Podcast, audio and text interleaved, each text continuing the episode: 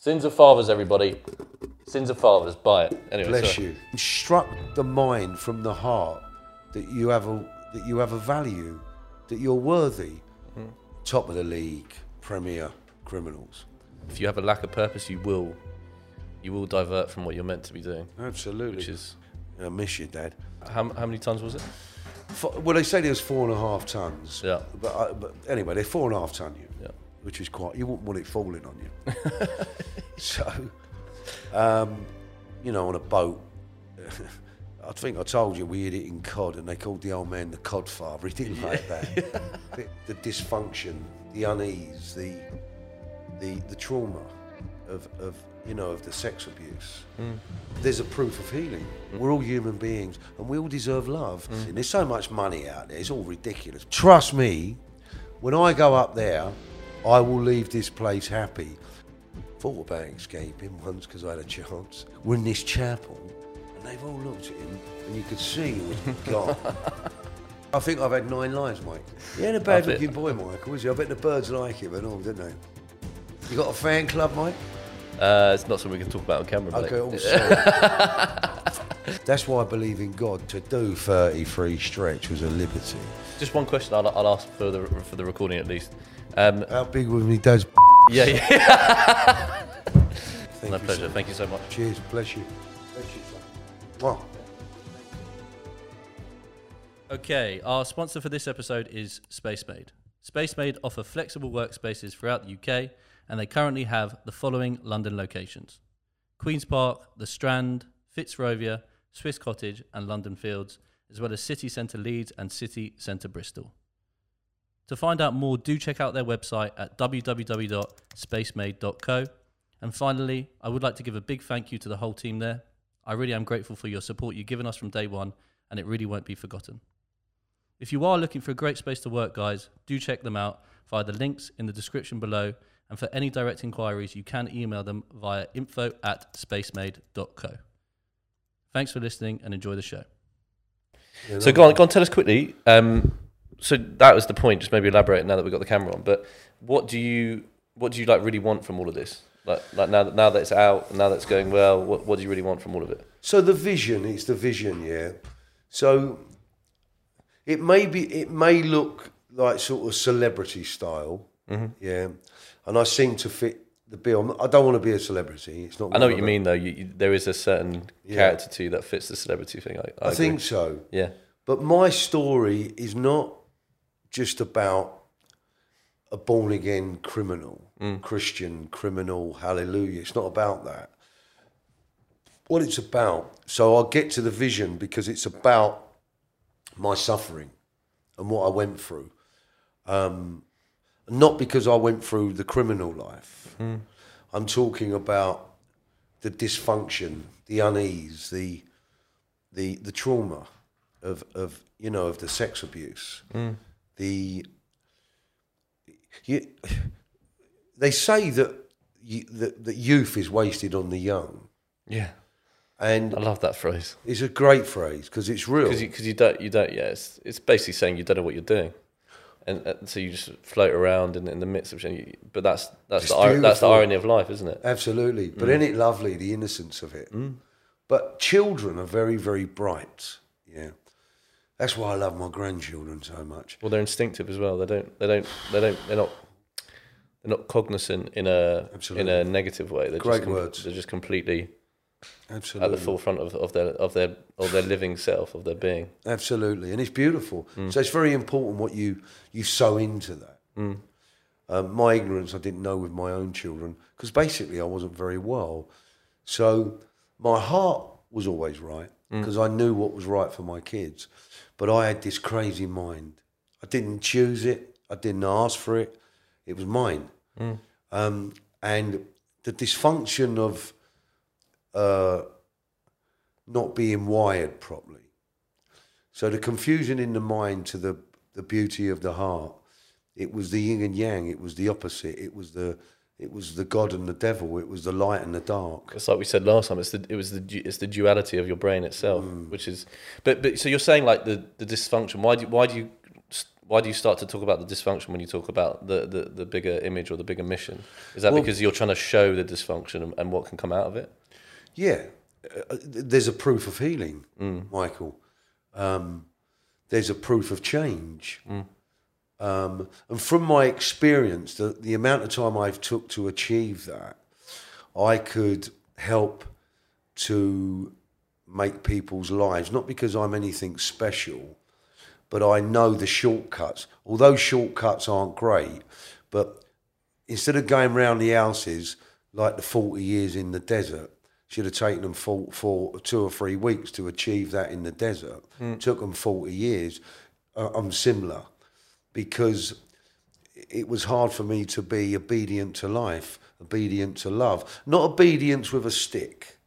Obedience can conjure up very many sort of different facets in one brain. Obedience, obedience is like, oh, obedience can be an ugly word or a beautiful. Well, it, it indicates submissive, submissive, uh, submissive. Really, that's which is not what it's about. You're actually not being submissive. You're not being subservient to your own life. You're actually doing the opposite. You're pushing out of it, Correct. which is, which is um, something we actually we've talked about a lot with entrepreneurs, believe it or not, uh, which which is interesting. But but go on. So so obviously you're trying to show show I guess the light that comes out of, of the dysfunction. But what you, you mentioned before off camera about actually creating home. So what what is the the sort of tangible things you'd like to do? Oh, okay, so that's great. So if we can do step by step, and we've got to be careful of the ego and the pride, it's not about look at me. It's about what is the vision? What does this mean? Uh, and we know that money's important, not the love of money. Yeah, mammon can be dangerous. You can't love money and love God, in my opinion, because they don't work. But God doesn't dislike money. And money is a tool. It's absolutely tool, It's a, and ve- it's it's what a vehicle to create things that matter. Unfortunately, But or, it's- or fortunate, whatever it is. It's well, just, I think it it's what it fortunate if you put it if if if you put the right aspect on money, Mm. um, and you know, you you don't love money, um, but you respect it. Mm.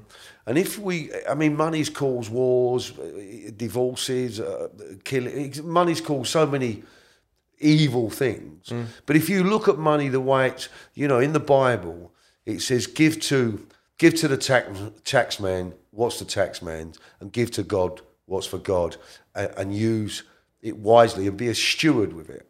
So to be a steward, it means to look after something. You steward something. So I would like to create something that's fun, something that people can enjoy, and something that people can say, hold on, I've got that dysfunction. Because it's not all like doom and gloom, because there's a lightness to it. Mm. But wherever you join the journey of Sins of Fathers, whether it's for fun, because it's a villain story, whether you join it because you have a faith, or whether you whether you uh, join it because you're struggling, yeah, we can deal with all of that. But the end product, the, the, the vision, the Bible says, write it down and it will tarry. But believe it, believe it by faith that it will come to pass. So, and I don't want to get too biblical, but um, so the vision is to create a book, a film, a documentary, or whatever we're doing, but to create platforms for the mental health, mm. addiction, prisoners, working farms, children's holiday homes for inner city kids who are suffering at the hands of the perils of the addiction of the parents. And that's not to judge parents. Yeah. Mainly, you know, I'd love to open uh, or, or be part of opening up. This has my, been my vision for a long time. I love it. Um, it- gets better. Well, it changes as I, as I get older. But to create a holiday home for inner city kids, yeah, you take them on a holiday home, whether it's been I don't know, Devon's always been, or this, or down in France, and and they have a holiday away from the screaming noise, away from the addictive parents, and bless the addictive parents, away from the fatherless kid, the motherless kid, the the different races. There's not sorry, you know, there, there's no race or colour in my. We're all human beings, and we all deserve love mm. and actionable love. So I'd love to create a home where they, they can go horse riding, they They can have, um, they can learn sewing. They they can learn the computer. They can learn to swim or play football or be, or, or, or, or react to kindness. And um, and I just would like to build a holiday home for them kids, and then communicate with them after 'em- afterwards with specialised people who who can communicate at Christmas, at birthdays, you know, if they need school uniforms, it, and just uh, and make them part of, of the community that we're trying to um, create. so you're really thinking piece of land, holiday cabins, That's it. place for people to learn, work, whatever it is, and, and Yeah. find alternatives, maybe at a, at childhood level, so they don't go down the wrong track. Or Correct. and then on top of that, you s- you were talking before about. Uh, trying to help sort the men, uh, um, men, people with mental health problems and prostitutes and ad- addicts. So, is that another type of that sort of scenario? Uh, Essentially, like like you said again, a, a building a piece of land where people where you can come, you can. I guess what it's about you directing the movement and, and the thought process, really, isn't it? Well, I think the vision's the vision, uh, and you've got to have experienced people to come alongside you. But that seems to happen if you're doing good. Yeah. So it's about raising the funds. Yeah. Um, it's about me going out sharing my my experience, strength, and hope. Um, but in that, for the prisoners, what I'd love for the prisoners is I'd like to open farms where they come and leave prison. Um, there's a community. Ah, so that's what you meant by working farms. People people can work there, live there. yeah. Yeah. Okay. and spend a year or two or or create a community where they learn to cultivate you know plant things and, and uh, f- farm things and uh, and just to sort of get the value of you know God says I, I bless the works of your works of your hands. And and I think that gives them uh, self belief um, if they're insecure or, or feel bad about themselves. You know I think achievement for all of us as human beings makes us grow as a person. Pur- purpose is everything. No absolutely and Pur- sometimes purpose is, is is the root. If you have a lack of purpose, you will you will divert from what you're meant to be doing, Absolutely. which is so it's important. Mm. guidance, Mike. So that's for the prisoners. The addicts, I'd like to. Uh, uh, uh, I might be going above my station here, but I don't think I am.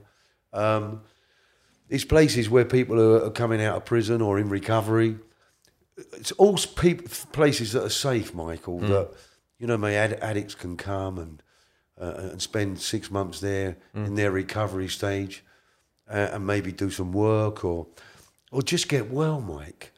And another thing that touched me later on in life was when my father was in a, a home for the dementia, and he was blessed to be in the home he was in. There was a kindness there. But when I used to sit there, I thought, how could I improve this place? And um, so it was about funding. There's so much money out there. It's all ridiculous. People buying big boats and, you know, these big Russians, not knocking them, you know, giving 10, 50, 100 million pound or whatever they give for a boat. Can you mm. imagine if these care homes for dementia and, and it's a very, it's a, a torrid illness. It, it eats them away. And and I just thought, wouldn't it be nice to have, for me, nice Christian music in the back or soul searching music because they respond to music. The dementia people. Yes, they very much do. It's, it's quite fascinating. That. Yeah. I've seen amazing videos of this. I mean, you'll love this. I'll show you afterwards. But this ex uh, ballet dancer, she was this amazing ballet ballet dancer, but really suffered from dementia, and they they they get they she was she's in a wheelchair sadly, but they they um they gave her really in, intense headphones, and it, it played Swan Lake or something like that. And you just saw her like completely come alive and start moving her arms, and it like she was dancing. It was one of the best things I've ever seen. Absolutely. No, it's Yeah. true. It's quite touching, actually. When I used to go down to my dad's home, once a month they used to have a fella come in and sing all the old songs, you know, maybe it's because I'm a Londoner. Mm. And because the age group, sort of, they were war babies, so they used to play Vera Lynn's and all that sort of stuff. Mm. And the fun that they used to have, and I've got it on video, loads of them, and I used to look round the room, and, they'd- and, and they can't even remember their names, some of them. And they would start singing, get up and dance. And I thought, could you imagine if this setting, and they'd done very well in the, the care home of my father's down in Reigate. They were beautiful. Hmm. But you've got to have some sort of patience and love. It, it's a job you're called to. It's not, it's not a job you apply for because the That's, aggra- that's a good way to put it, actually. yeah, I do I do think carers is it's so selfless. It's amazing. They're amazing people. So, uh, and I, ju- I just don't want to harp on the Christian stuff and things like that because there's lots of beautiful people out there. But for me, it would be you don't have to be, have a Christian care home, but I would like to have that godly ambience, not religion, not like let's all pray and it's all holier than thou. But I just think that the sense of peace and love that comes out of faith believing people. Listen, not not all faith believing people are terrific, but some of them are, or just nice people who do that job. And I just think that they, I I would make their life easier. The staff, yeah, I would make it worth their while, um, and then it doesn't become about how much it costs it becomes about how blessed we are to do it. And if you look at it like that, I think the sort of financial funds for those things, it drops out of the sky. So, so that's the vision, Mike. Um, so the care homes, and it, I'm not saying let's turn it into a church. I'm just saying the um, You really want to create facilities that help people when it comes down to it, but you'd like to put your own stamp on it. Is, is I think point. so, in- but Yeah. not stamp it. But and, and obviously that's the point about using all of this as a platform Very to raise so. money and probably Yeah. make your own money and so on and so forth. Abs- and make me own money. I'm not doing Yeah. everything for the goodness of. Uh, so, so, and also the last thing of the vision is this. So you've read the book and you know it's about. Sins of fathers, everybody. Sins of fathers. Buy it. Anyway, Bless sorry. you. Sorry, Bless you, it's all right. mate. I had to do that at one point. That's great. um, so, so the final part of the vision is what you're saying. so the sins of the fathers is a forefather problem that I've had with my grandfather and my dad. I wouldn't say they was the problem. I would say that the I don't want to get into it too deeply, but they say the Thanks, mate. ancestral sin. Yeah. So God, I needed that. I felt like I felt like I had a, a, a percolated coffee in my mouth. Thanks, Keith. Appreciate that. So, the sin of the forefathers Yeah. is a hand me down trait. Name it what you like. You ain't got to call it the sins of the forefathers. Name it what you like. Yeah, I remember you touched on this when we were walking down Portobello. Yeah, yeah, You do think it's generally very inherent. It's not. Yeah. Because I've had I've had proof that it is. Mm. Otherwise, I wouldn't be shouting from the rooftops. If I'd just read it and went, "Oh yeah, maybe," you know, uh, uh, people call it DNA, mm. hand me down behaviour, or whatever they call it. It doesn't matter what you call it. I just have evidence. Mm. So I speak from evidence, not from knowledge of someone else. So, what the vision for me would be, the dynasty would be that my grandchildren's children benefit. That, quite, I get emotional when I think about it. I never ever want any of them to have to go into a prison and be sentenced. I never want to see one of them on drugs.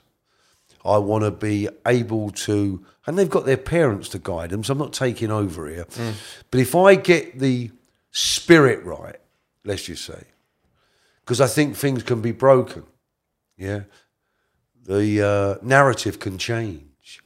So if you create a space for, let's say, what I would like to do, for my children's children's children, that it's their nature to wake up Christmas morning and go to a homeless shelter and feed the homeless. Mm. I'm not saying they can't have nice lives and, and go skiing or ride horses or, or visit beautiful countries or have a nice home.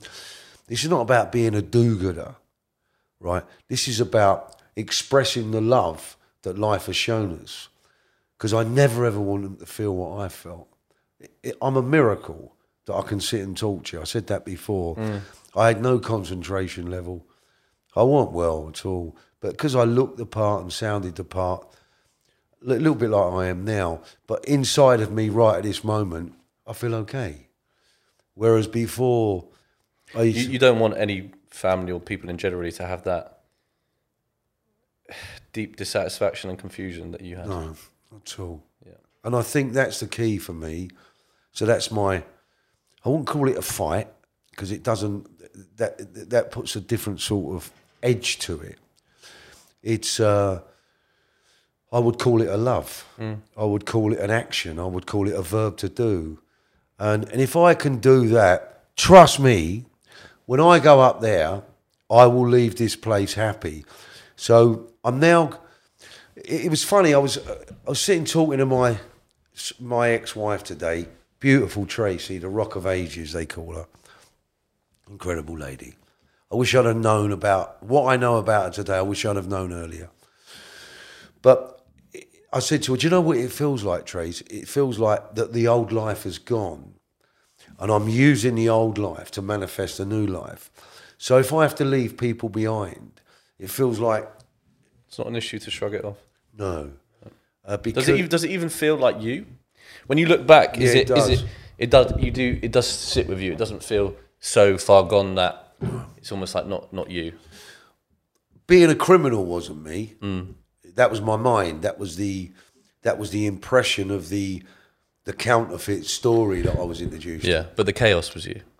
the chaos the chaos came to me and i created more chaos and more chaos and more chaos because that's what my mind done i'm not saying it weren't my responsibility but i didn't have the mind of um uh, uh, uh, uh, let's let, let's think of Nicky Gumbel, who runs Alpha, who runs the Alpha course at the church I go to, Holy Trinity Brompton. And I'm not saying his mind's perfect, but but I think he's got a wonderful mind, yeah, because he's used his mind for the right reasons. I think the mind, as we said in the past, is for practical. Well, mine wasn't. The practical mind I had was have sex with women. Sorry, women, because I love you tell lies because I wanted to get away with crime. You know, it, it- and it affects your being. So the, the mindset for me today, which is changing for me, and now I can work from my heart and my spirit and my soul. This is something that I think was been my destiny. So it was, it was in there for a long time. Do you do you um I think that the battle inside your mind was obviously very tough and I think people battle every day. And I think people don't understand that that is a constant battle. People think they can just flush it out. No, you can't. And and I mean, I just wondered if you could elaborate on that. Like, what what if you could give any advice to someone who's really battling? uh, For me, I always say just understand that it's it's never it's never as such going away. But the beauty of it is is once once you enjoy yourself, it, it has a certain release, and you have this internal feeling that's that's beautiful. I just wondered if there's any advice about. My point being is, you you know, you told us a story which we won't mention today, where you, you uh, the old Michael could have come out, but you reminded yourself. Is there any other advice you'd give on that point about that internal battle? So, um, so I think if I revert to the Bible, yeah, and this is not a biblical lesson because it's up to you what you do, mm.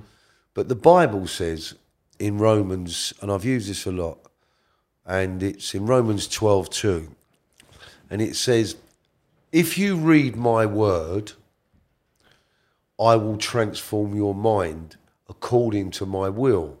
So let's take that out of the Bible.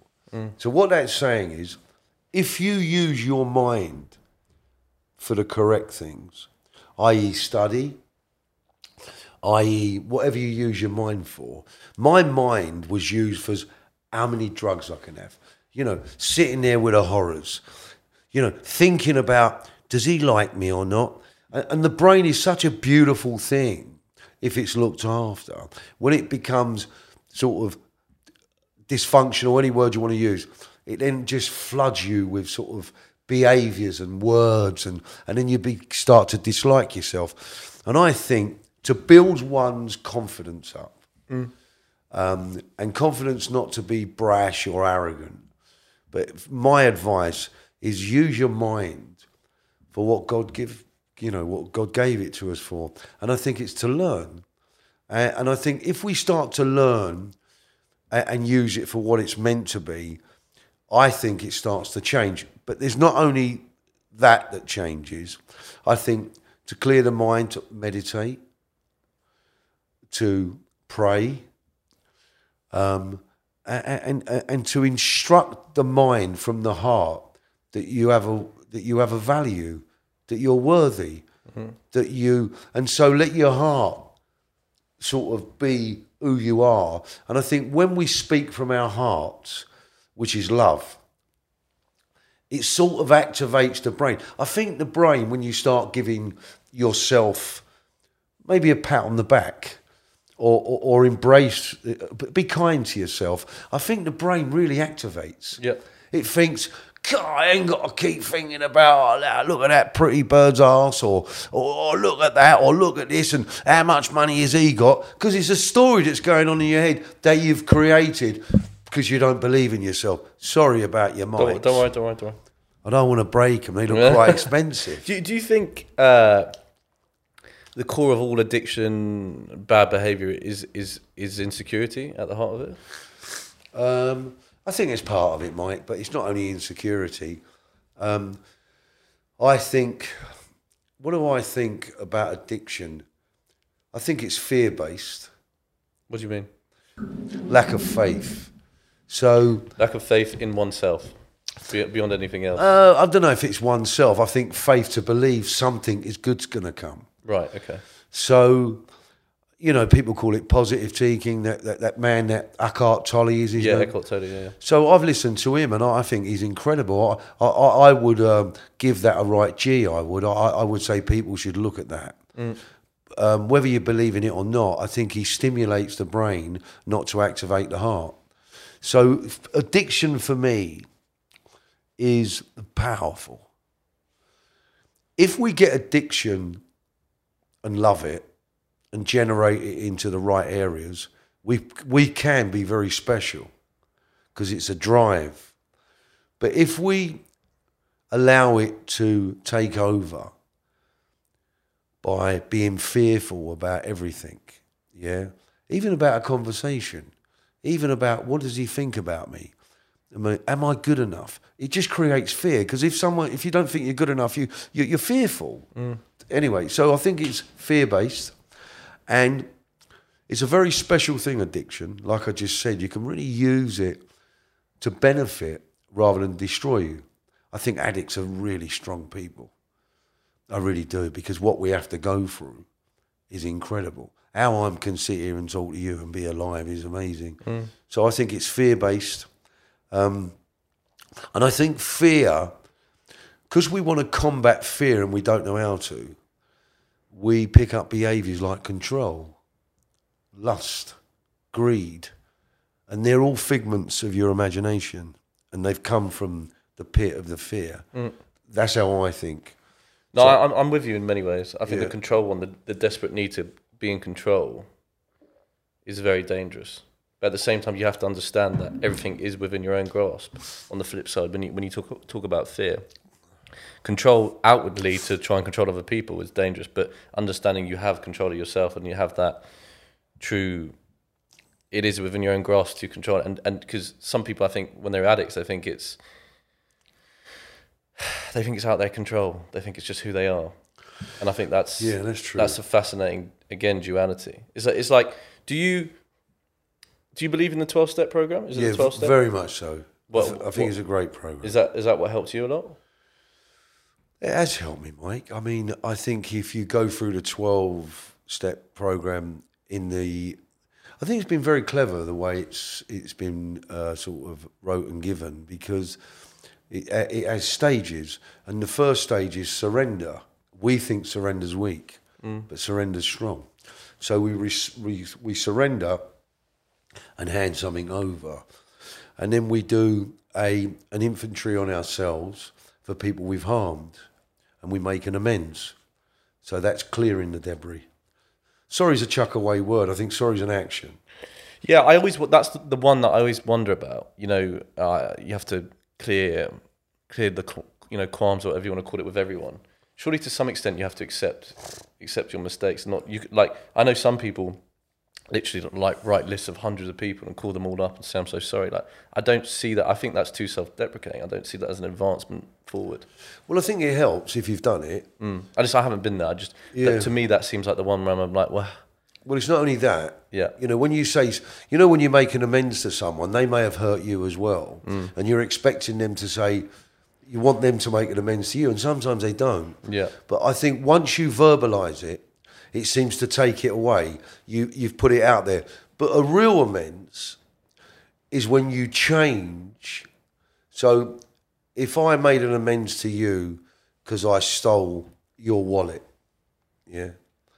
So and I said, listen, Mike, I nicked your money. It was me who stole your wallet. Can you forgive me? Mm. And you might struggle with that. But my amends to me is that I've said sorry, but I don't do it again. That's where the amends takes power. When you've said sorry and I stop stealing your wallet or, or, or Sammy Boy's wallet, I've made an amends to myself. So what that does, it makes me feel better about myself. I know a little story with a fella, yeah? Mm. And this is a this will explain it a lot better than I can explain it, maybe. So he moved into this house um, and he was getting clean off of heroin. Yeah. It was a story told to me in a meeting, and they say, you know, don't share it, but it was 10 years ago, or maybe longer. So he moved into this place, his halfway house, and right across his, from where his room was, there was a disabled man there, yeah, who he got on really well with, and they become friends. So the disabled man used to say, Can you go and get my shopping? He said, Yeah, of course.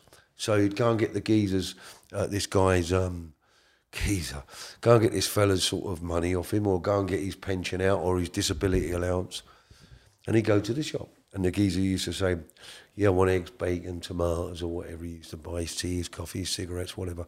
And, and, he, and he used to take it back to him, and he was really cool. And he really started to like himself. Yeah? Then he relapsed. Yeah. And what took over wasn't the kindness of the man or the kindness of the relationship or, or the or let me help. What kicked in was I need that man's money for my heroin. Yeah.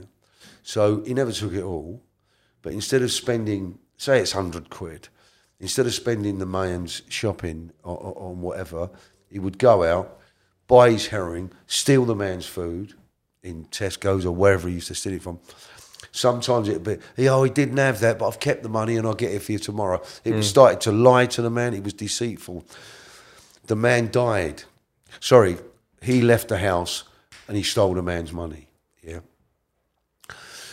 When he got clean again, he went back to make his amends to the guy. He got clean again. But the guy had died. Hmm. Yeah. So he couldn't make the amends. So what he done, he gave himself to a project where like-minded people, that man's condition, whatever it was, disabilities, he went to work for a charity, I think, for a number of months. And he then supported the charity financially. Mm. And for him, that was making his amends. So that's meaningful. He didn't have to do it. it no one knew that he'd stolen that fella's money.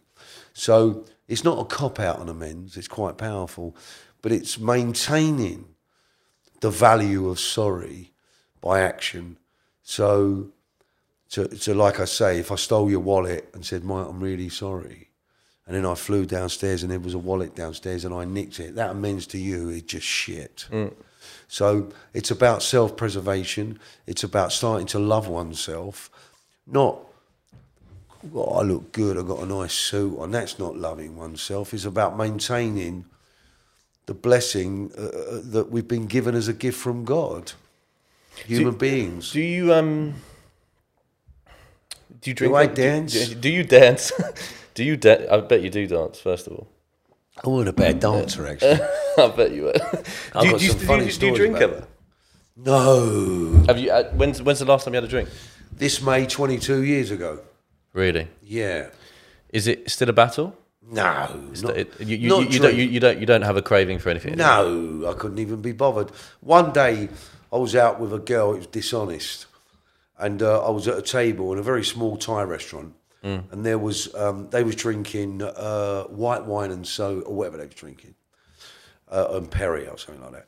But I I was drinking Perrier, and, and I was sitting with this girl, and acci- accidentally, I picked up her glass like that. I think it was mine. I took a sip like that and uh, excuse me, my throat's a bit sticky. And it was um, it was the white wine, but where I had the glass to my mouth, and I realised what it done, what I'd done. Cheekily, I finished half of it and put it down. And I went, "Oh my god!" So that was about twelve years ago. Okay. So it wasn't a relapse, but I must admit, the sensation of of the of the warmth for the f- to the chest. I thought, oh. I'd said, listen, I've drunk a bit of your wine. They went, oh. no, no, no." But for me, I tell you what, I, I mean, I haven't, I've had a drink. I mean, at my wedding, I, I, I, got a mate of mine to go out to south of France. I had a really sort of uh, ex criminal's wedding. It was it was superb. So um, it was. If if you if the oh, devil I, I wish I was there. if the devil could, I'll show you some photos. Yeah. So I, I got married because I'd already been married, and I had to, you know, Mickey's getting married. Because you got mar- you got married in prison, didn't you? Yeah, to Daniela, beautiful Daniela, mm. the the angel of my life. She weren't the only one, girls, but there was something. There was always been something special about women, and Daniela had a, a quality that I will never forget, mm. and I, I, and it's beautiful. I I respect the input she put into my life was beautiful, but my wedding was, um, excuse me, I'd already been married, so I had to only have the blessing. I, I wasn't allowed to. So the church I was involved with, they said, look, go to Chelsea registry office and um, bless you, Tracy. And we're allowed the wedding to take place at Holy Trinity Brompton, but without the registrar in the corner. Do that, and you can have a full blown wedding. Got about two or three hundred people turned up. Uh, you know, and we were sort of popular, and, uh, uh, and and there was a Christian guy there. I'll tell you his name. He's a very special man. Was uh, a guy called Nigel Skeltsy, and he was the pictures editor of the um, of the Sunday Telegraph. But in that wedding, there was three people. Sorry, there was two professional photographers. I didn't ask them to do this. They took it on their own back, but neither one of them knew they was doing it. And they presented me with a photo album. Two, I mean, you're talking about proper. One of them is is um, is uh, Jack, who, who who who films all the films. Um, you know, he worked with Ray Winstone. He worked with all that sort of. Um, what was that wonderful film? Uh, Nil by Mouth with Ray Winstone, Jamie. Fo- It was about an addict. Like, If you haven't seen Nil by Mouth, I don't think I have. Oh, you got to watch Nil by Mouth. Yeah, yeah. So he was on that set. You know, I don't want to name drop, but Jack's a lovely boy. Uh, he, you know, he, he works with, you know, a number of stars, um, Gary Oldman and all that, and he and he and he and he takes superb photographs. You know that Ray Winstone thing on my in my front room. Yes. And the, the two Yeah, on the wall Yeah, yeah. with uh, uh, Eric Clapton and the drummer out of uh, Rolling Stones. So that's the sort of stuff he does. Okay.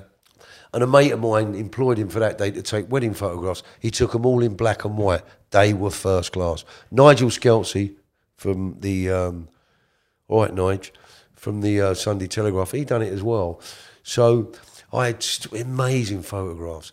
We, the, the because I was in the flower industry, the guy I worked with in Holland, and I wasn't smuggling drugs with him, um, the old Bills thought I was when I went in the flower game. I'd flower, five flower shops in London, buying a, a, a, a 20 or 30 grams worth of flowers. They was convinced I was using it for drug runs. And I word, I used to, I, I, they started to follow me. I found it quite amusing, actually. I really did. There was foreign the vehicles about, and there was, there were flowers. So the, the guy I used to work with, a guy called uh, Case, when I was getting married, he, he sent over about seven grams worth of flowers, which is quite a lot of flowers.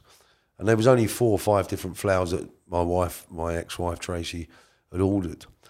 You know, Grand Prix roses, and there was all sorts of flowers that they had, and, and he never charged me for it. So the flowers that I had at my wedding, it was like a royal wedding. And you remember I had five or six flower shops. I used to employ about 20 mm. girls, and I had the best girls in London. So the flowers, it was like a, it was like unbelievable. The flowers. I mean, I'll show you some photographs, and I'm not showing off. It's just my truth. So the wedding was set. You know, then we went to the Conrad Hotel in Chelsea Harbour. Um, Arsenal football team turned up there, so there was a few celebrities there. You mentioned this in the book. I think I might have done. Yeah, yeah. Because th- this was. Were you were you still in prison at this point? No, no that was is- Tracy's That, that was. Tracy's. 40th birthday. Right, I see. Yeah. Because, I mean, I think people would be fascinated the fact that when you're edging out of prison, it's almost like a hotel, right? You you. Ain't in like that- hotel. In this, in this, sorry, that's a terrible way to put it. Actually, you're totally right. What I mean is, uh, you're allowed to go out every day. You're allowed to go to work. Yeah, And you should. I mean, look, whatever goes on, goes on, you know. And I don't, a lot of people go to work, yeah. And whatever people do, they do. But you all, whatever.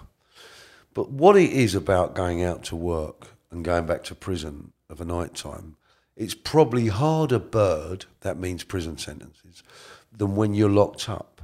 Because when you're locked up, you know what you're doing from the moment you open your eyes to the moment you go to sleep. So you, you, you learn a routine. So your day ends at eight or nine o'clock. You want to be asleep by nine, ten o'clock. Excuse me. Excuse me. So, and you do your bird by seasons when you're doing a long time. Um, and I, listen, I didn't do all the prison sentences. A lot of people done a lot more than me. But I was very blessed to get out after nearly, just under five years, I think it was.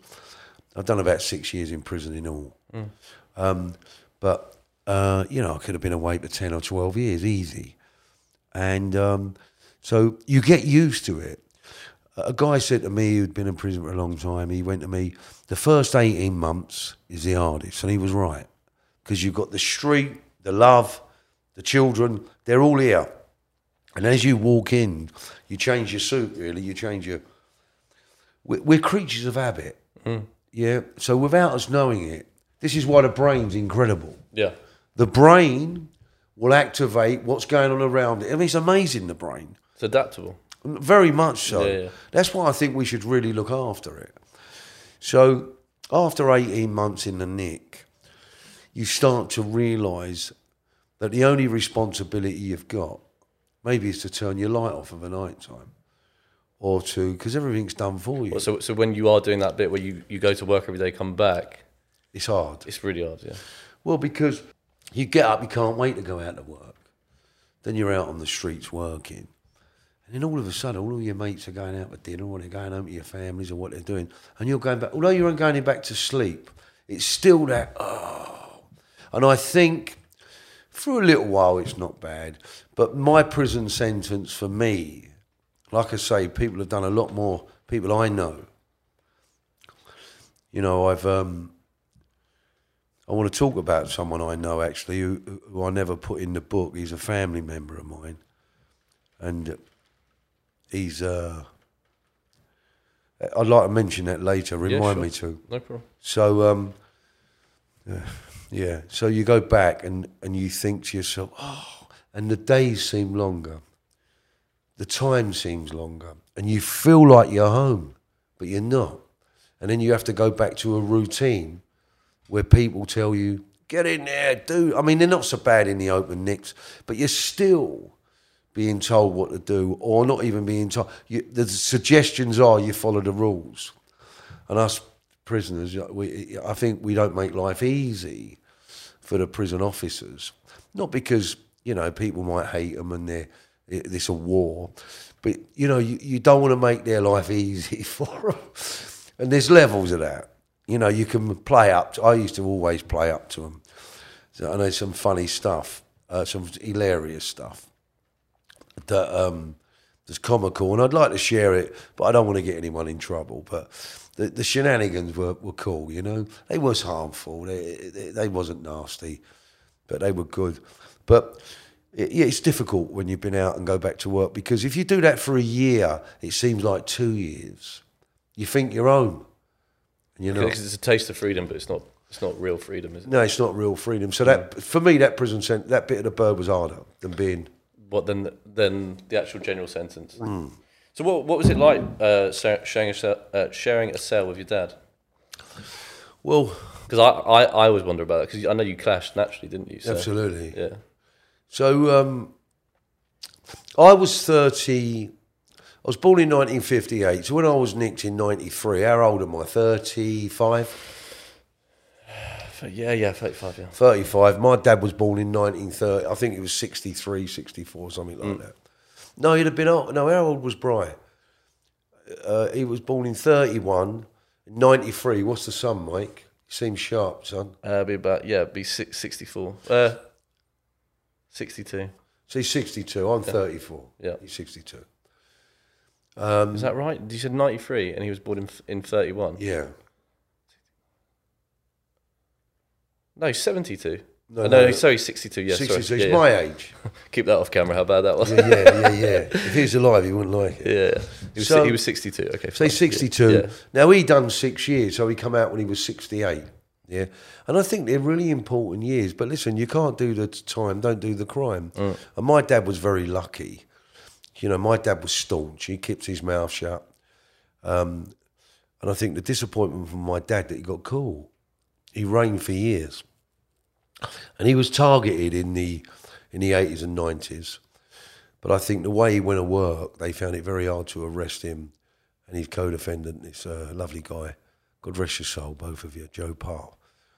And um, and they was what you feel villains were. You know, they they weren't nasty. They never hurt people, but it was war. You know, so uh, what if you was in the fraternity? It was it was war. If if you'd done anything wrong, you couldn't go to the police. You know, and it, it, it, it went with a turf.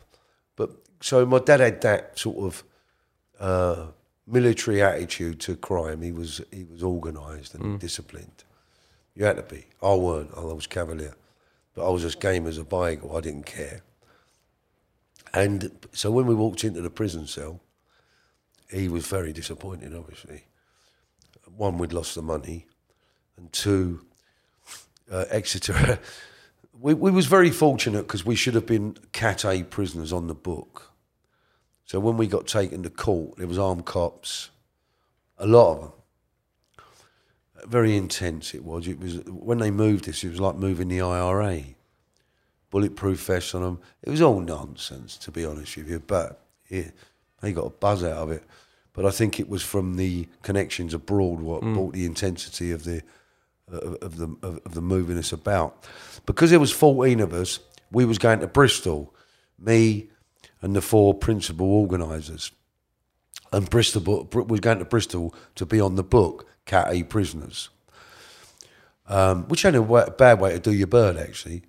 But you know, I'm a life and soul of a party. I didn't want to be like that, but it, it was out of my hands.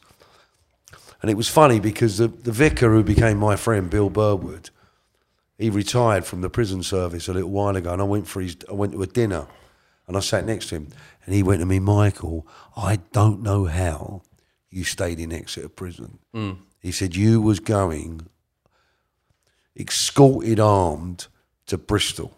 How you never went there? So Exeter's what? Cat B? Cat B. Cat B, right. Which which means what? Well, it's just down from Cat A. So, but I mean, it's, it's secure. It ain't It's like just not as as intense as. no. Yeah. you're allowed to wear sort of. Yeah, it, it, it, there is a difference, but I wouldn't say it's a big difference, but there's a difference. And um, I think the Cat A prisons, there's more respect between the prison officers and the prison because I think they respect that these people are dangerous and they're doing their bird. And, you know, so your job is to lock them up and just secure, make sure they're secure. Um, and there's dangerous people in the Cat A systems. You know, you, you, they're, they're, they're what you call hardened criminals. But so me and Dad, we had a touch. And we, the first night we went in the cell, there's 17 of us. And I'd just come back from Marbella. I was all lovely and brown. I was all dressed up nice. It, it weren't the intention to be in, in Exeter prison. And it was very old. It was a Victorian uh, prison, but really old prison it was. And um, suicide blue colour it was painted. And, uh, and I think it was a retiring post for so the, so the prison officers were, were quite all right. They, they listen. They had a few years to go. They didn't want any ag, and I think when you go to a prison like that, and I'm not saying I'm a celebrity, but they think you are. You know, it's on the news or on the TV. It's, it was the biggest importation of cannabis at the time. I think it's been beaten now, and um, How, how, how many tons was it? Fo- Well, they say there's four and a half tons. Yeah. But, I, but anyway, they're four and a half ton, you. Yeah. Which is quite. You wouldn't want it falling on you. so, um, you know, on a boat. I think I told you we had it in cod, and they called the old man the cod father. He didn't like that. Bit fishy. So we walk into this cell, and it was a remand cell where they they're in and out, in and out, in and out. So it wasn't in the best condition. You know, there was sort of bogies on the wall, um, the, whatever it was. They tried their best. So we walk in, and you got to remember we we had nice beds at home, and we're walking into this sort of it's like going in a plunge pool, and these beds are awful, but you can't be choosy, and the mattresses are about as, as, as thick as that table. You get one pillow and a very itchy green blanket and, and white sheets that have been so washed. And it's like starch starching them. You feel like you're putting a starch shirt on. And they're not long, the beds. My feet used to stick out the end. So we walk in there, me and the old man, and there's 17 of us. So we're all hustling to get cells. That's where I met Ian. And um, we go in this cell and we're right by opposite the recess. And the recesses don't smell too nice, Mike. It's where everyone sings their pony and their pee and, you know, vomit and all that. So there's no, there was no toilets in my, in, in where, I, where I was in the, on the remand wing. So we walk in there and because they think we're villains, they're all coming up bringing magazines and books. And do you want any tea bags? Which is nice. And they, a kid come up and give us a magazine about the great train robbers, and they was all my dad's friends. He didn't want to see that, you know, because we hadn't been sentenced and they'd all done like Big Bird, and so the last thing he wanted to see was his mates who do. Uh, so he said, "Get rid of that effing magazine." I went, "All right." And he's making up his bed. He ain't spoke to me because I think he blames me. So, and he was only little, but you wouldn't want a right hander off him. And um, he was little in height, not in. in I miss you, Dad. Anyway, all of a sudden, he's turned around and looked at me. He hadn't said two words to me. So he'd gone through the emotional thing that I was his son. And the door went bang. the reality of it. And there was no way out. There was no way out. Well, maybe, but there weren't and um, thought about escaping once because I had a chance, but that's another story. And um, he went turn that radio on, and he was really being horrible to me. You know, so I thought I'd leave him. So I turned the radio on, and the song, literally, what come on was uh, Chris Rea. This is the road to hell. I'm serious. As I turned the thing on, yeah, and he snapped. What have you effing done? I told you you're nothing but a greedy bastard. Mm. I told you to slow down. It was the addict in me. So that was the first night. And then we, you know, he was pretty slippery, the old man. He got a good job straight away. And, and being the cannabis smuggler he was, he'd never smoked cannabis. It, it, he'd ate it once and, and it freaked him out and he wound up in hospital. They thought he'd have an heart attack. But I, I turned him on to the Well, no, I never. This is quite a funny story. So there was an old boy on the landing who was nicked for 20 key a puff. Who'd, he used to wear a wig, this fella. And he'd come across um, from Portsmouth. And uh, he was nicked for like 20 key a puff. So he was an old hippie, you know. And um, he was about himself, but he used to shuffle along the landing, and he had one of the good jobs in the Nick. He, he used to work in the officers' mess, and um, I knew he puffed. you get to know because I was puffing. Mm. So you get to know, but I was holding. You know, it was I, I had what I wanted, and I don't mean that arrogantly, but I did. So you know, I was involved with all the drugs dealers in London. So you get what you want. Not all of them, but you know what I mean. So um, cannabis wasn't a thing that I was worried I wasn't going to get. And you learn how to get it and do whatever you got to do. So all of a sudden, one afternoon, he's come in the cell, the old man. And he never used to be about in the afternoons, he'd slip about. So he's walked in the cell. And I'm a little bit dry from coffee. He was dry from cannabis. So you know you stop. You yeah, you get the dry mouth, yeah. He's licking his lips. So I've looked at him. He went, we got anything to eat? He's got the munchies. so I've looked at him. Now that ain't too old to have a puff at 63, but Yeah, when yeah. you've never used it before. It's a, it's yeah, it's late in the game, yeah. So I've looked at him and I went, I can't remember what I said, but we've established that he's stoned. So I freak out. He's going to me, don't worry, son. I feel brand new. So that was it. We we become cell partners in cannabis. We, we he Had a used to- puff together. every night. Yeah, yeah. But he used to he'd go, leave it to me, I, I. And the places he used to hide it was a lot better than I was. And he was so, and what he, where he used to hide it, and then he'd cut a bit off so we had enough for the night, or he loved the skunk weed. Yeah. Oh, he loved it. And of an evening, he got into his art, and then I used to get him really high because I used cocaine in there a few times, and I had to get him stoned. And he used to have his glasses on, and in the end, where I'd load it up a little bit, it, it, it'd be like that. His glass, and he'd go, "I'm all right," and then he'd start singing at the window Irish rebel songs. And the one I used to like wasn't an Irish rebel song, but I used to get him to sing it, and he used to be crying his eyes out is if you, if you ever go across the sea to dear old Ireland, he'd be crying, you know, whatever. So we got we should get stoned together. One day he decides to get married. Yeah. Oh, you told. I think you told me this. What with the crack? Yeah, didn't you drug him? Basically. Yeah, did I? Have you got that? It's in the book. No, it's not. I'm sure it's in the book. Don't think it is. Might be. Don't think it is. You got you got a bit in the book. Anyway, go on. So if, if I've told you, you've already got it. Yeah, yeah. But if I want, I, so yeah, I, I done him. He was getting married. This And, is um, so funny. He's come, he's come out on his cell and he went to me, listen, I, and he- you, So, sorry, sorry. So just to, to clarify, if, if we do use it, so your, your dad was getting married. Yeah. Yeah, so my dad's getting married but to a psychiatric nurse. And I think, It, obviously, whilst in, whilst in prison. Yeah. yeah, sorry, he's in prison and he Yeah. wants to get married. Yeah, yeah. He thought it'd help his parole. So, um, bless your Dad. So it's, um, it's in, I forget, I don't remember what day it was. But he's, uh, he, all of a sudden I've looked at him and he's got a pair of white, I've never seen these trousers before in my life. So he- she's bought them into him. He's got a white pair of linen strides on. He never used to wear socks, my dad. He's got a pair, lovely pair of sandals on.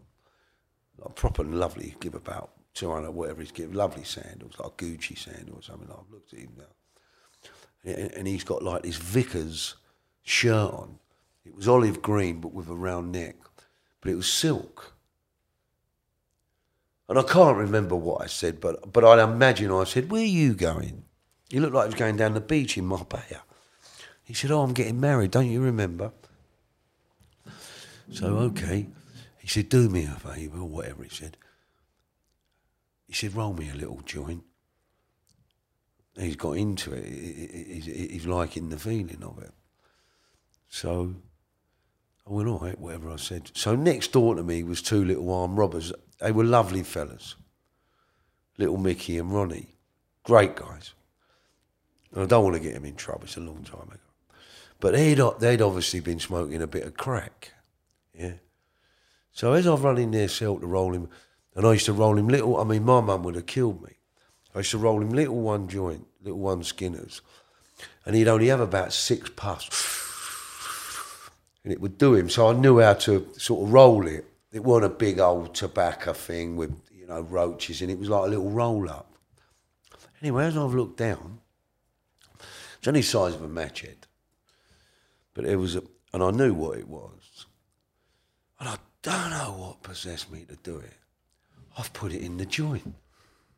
It's my daddy's 64 and he's getting married. Crack and skunk.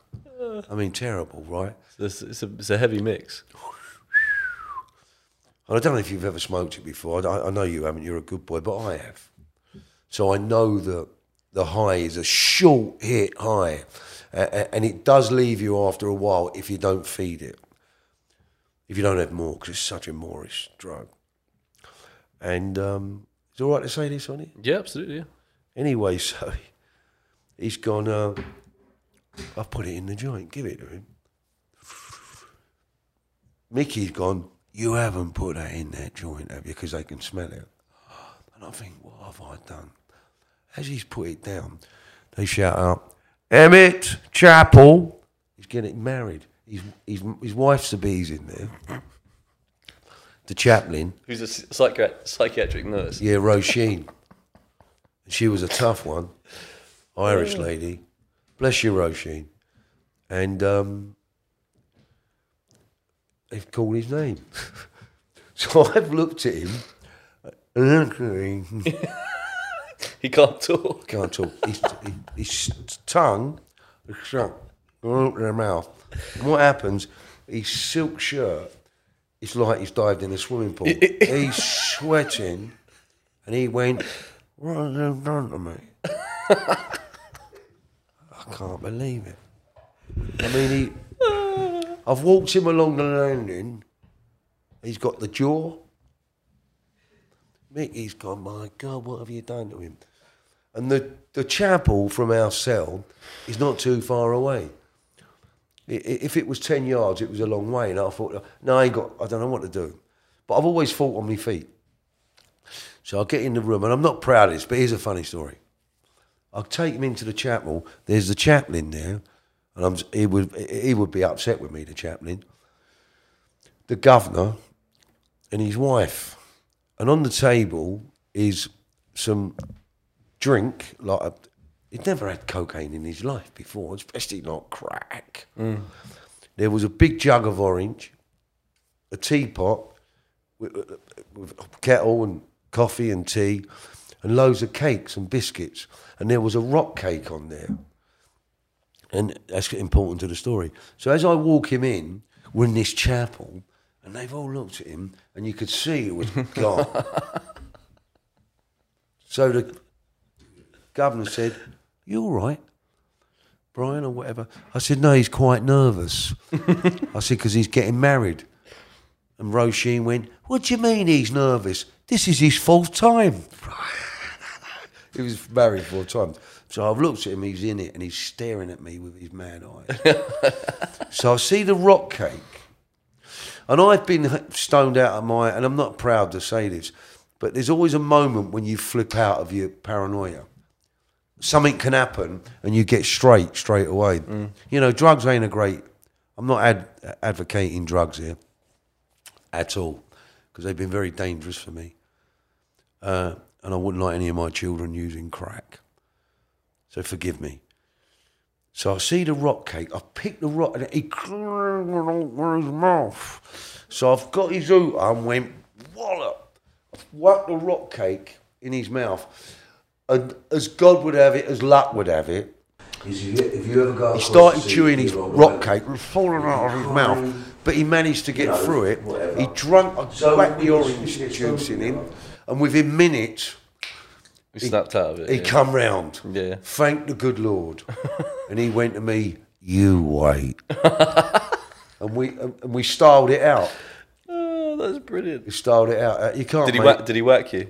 No, he, he couldn't do that anymore. But Yeah. it was hard being in the cell with him. For two years, I was in the cell with him, and we um, we had our moments. We had our fallout, especially over money. Over, there was a chance that maybe he could get out of it, maybe I could get out of it, and it was a push pull situation because straight away my my gallant heart said, "Listen, I'll get you out of this because you're 63." And then his gallant heart went, No, you got three children, I'll get you out of it. So there was that going on, and then we both changed our minds. At times we hated each other, never stopped loving each other.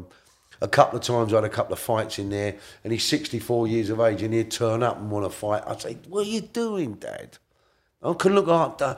One day, I'll tell you a funny story with him, yeah, if you've got time Yeah, go ahead. all of a sudden I used to run a football. I mean, look, that was a, a, a sad, sick moment in the Nick, but there was a spiritual moment. There was a charity moment. We used to, we got Jimmy White or, or Ray Reardon to come down and play snooker. Um, we got Samantha Fox to come in and present all the disabled kids with gear. And then I run a competition, a football competition, which was great. So I used to get everyone out of the wings. I presented medals and trophies. I was always at it. There was always something going on. Uh, we had some fun. We had some fun, and we really did have some fun. Honestly, the thing, but nothing was bad. You know, it's probably the baddest story I, what I've just told you about the um, about the about the crack. Yeah. And it weren't. Listen, it was a pinhead. It weren't like we were smoking it for three hours or two days. I think. So we had the football. Anyway, there's a geezer in there, and it upsets me because his name was Paddy, because my grandson is Paddy, and I love my Paddy, and he was Scottish. This geezer, and he was the size of he, looked a little bit like Norman Wisdom, but he had muscles on him like that. He was, and he was really aggressive. And I'd sort of got into the faith after that, and I used to take a few Christians over with me, and he was quite. He used to ridicule them, and they used to get a bit frightened of him. So I used to go round with the with the prison officer and get them all out for the football after after tea at six o'clock and going over the gym for two hours of an evening. It, it, was like winning the pools. So they used to wait at the door, and we had four teams. Ian had a team, I had a team, the YPs had a team, and a mate of ours, John, had a team. And it was the blues, the reds, the yellows, and the greens. And we used to have interleagues. It was brilliant, it was. And I let it go on for months. Presented the trophies. Anyway, because Paddy had been nasty to this geezer, geezer called Wayne, I dropped him out. So as I've gone past his door, he's waiting there with his kit behind his door. And the, the prison officer's got, I said, no, not him this week. And he's heard me. So he went, "Ah, rah, rah." well, I can't remember what he said. I must have said, go on, piss up or something, and carried on walking. The following day, his cell was up on the threes and I was on the twos, and his cell looked right over my cell. and there's a, there's a kid in that book called Bryn, beautiful man, who, who I hurt. He was my friend. I loved that boy, sadly. And um, he, um, yeah. So there was a guy who knew Bryn in there, and he was in the corner when Tony Benn, uh, not Tony Benn, um, what's his name, the fighter? Benn? Uh, Nigel Benn. Nigel Benn, yeah. Won the, tr- won the title. Yeah. And he was, he, he was a, he was a, he was this lovely sort of kid, and he was built like a, he was a big boy. And he, so Bryn said, look after him. So he come and he used to, everywhere I looked, he was there. And he was a monster, this geezer. I'm with you, I know Bryn and all that. And he's in my cell having a cup of tea. So Paddy comes out of his cell, and as I walk across the landing to get the water, Paddy puts it on me about the football. So I didn't say anything. I just said, all right, Paddy, I'll see you later. As I walked back into my cell, this guy, Steve, said, you can't stand for that. He was from Liverpool, this guy. You can't stand for that. you got to belt him. Now, he was right. It's prison rules and regulations. You can't be humiliated. So I said, Steve, it's all right. I'll give him a pull when he's on his own. I, I'll do it quietly. Now you've got to do it now. And he's got me at it. So as I walk out onto the landing, there's all these boys from Plymouth there, and Paddy's there. So I say to him, I can't remember what I say. I in the recess, Paddy, we'll have a fight. So there's an old prison officer there. So I said to the old prison officer, there's no weapons. We're going to have a straightener. And he went, what's a straightener? The screw, the prison officer. I said, we're going to have a fight. I said, it's all right, just go away. It'll be a fair fight. He's run along the landing and he's hit the red bell. And he shouts over where the officer's mess is. I don't know, Brian's in the officer's mess. And he shouts over the landing, quick, Emmett's having a straightener. Right? He's copied me. All the prison officers run out to stop it. There's loads of them. They think there's going to be a bit of, you know, whatever's going to happen. And my dad was in there with his mate who he used to have a puff with, draw, drawing the cups up, right? So he's run out when they said my name, but he's put the tea towel over his shoulder and forgot. You know when they pull the tea towel to do the mm. cups. And all of a sudden, as I've looked down the stairs, there's about 10 prison officers running. And who's in the front of them? My dad with a tea towel. And I thought, oh my God. And he's going, anyone hits my boy, as if I'm seven. anyone hits my boy. So Paddy's looked, I'm running up the stairs. So we're going to have a fight. And the old man's come running up the stairs. And I think Paddy was frightened of me, dad, and not me. Yeah. So I start arguing with my dad. You've embarrassed me. How dare you do it? Stop the fight. So that's what he was like with me. Yeah. He never stopped. Yeah, never stopped protecting you either. He had my back. Yeah. And I had his. But it was hard for two years. Of course, I bet it was. Made them myself. I designed them myself. But They're beautiful. You like them? Very much so. Sam thought you you take, take the piss out of me. No, I quite like them. They're a bit of fun, aren't they? Yeah. So go on, tell, tell me, tell me a story about when your dad died. Because I, well, you know what? Let's get it on camera and It, film. it's all on. It's all on. Oh, okay. You know what I was going to say to you? There's, there's this. Um, I've got the quote somewhere. There's, there's this bit that really stuck with me. Something to do with. I think it was. I think it was the point of. I don't know if it was connected to your dad's death, but I think around when your dad died, that's when you re- you you realise love so to, excuse me, so to speak. And I found it fascinating that you said how you you learned to love your grandchildren were the first people you loved like effortlessly. Is that connected to to, the death? To some extent, I think I there was love- a release there or something. I think I love my mum and dad with the same compassion that I love my grandchildren yeah, and my children. But because I was, I never had any trappings when my grandchildren were born. The action of love was um, was incredible. So that action filled my heart. So I unconditionally, for the first time in my life, look when my children were born, I felt that love, but I wasn't well. So it became money, holidays, what I can buy them. But as I got older, when, and I'd lost everything, with the grandchildren, they were like a gift. So it began to open my heart. So I'm not saying I love my grandchildren better than I love my mum and dad and my children. but it was so natural. there was no, there was no There was nothing there but nothing. love. Yeah, there was, you didn't have anything to prove, so to speak, like you said. Absolutely. And whereas before you were using other things, just buying stuff for them. Well, because I couldn't connect. My heart wanted to, but my brain wouldn't allow it. Or my, my work wouldn't allow it. My being, my sex addiction wouldn't allow it. Or this wouldn't allow it. Or that wouldn't allow it.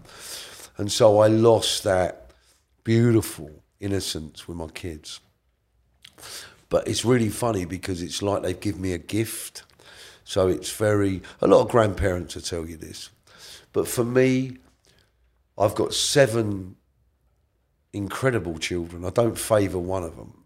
I have a, I have a, a I have a love that's very similar. Seven grandkids. Yeah. And I absolutely, they're my life. This is what I'm doing it for. Yeah. This is what I'm doing it for. And um, I, um, yeah, this is what I'm doing it for, Mike.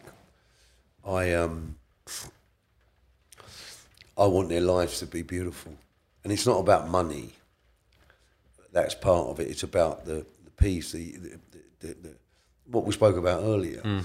That there's a re, there's a really peaceful, kind responsibility in being taught how to love people who are less fortunate.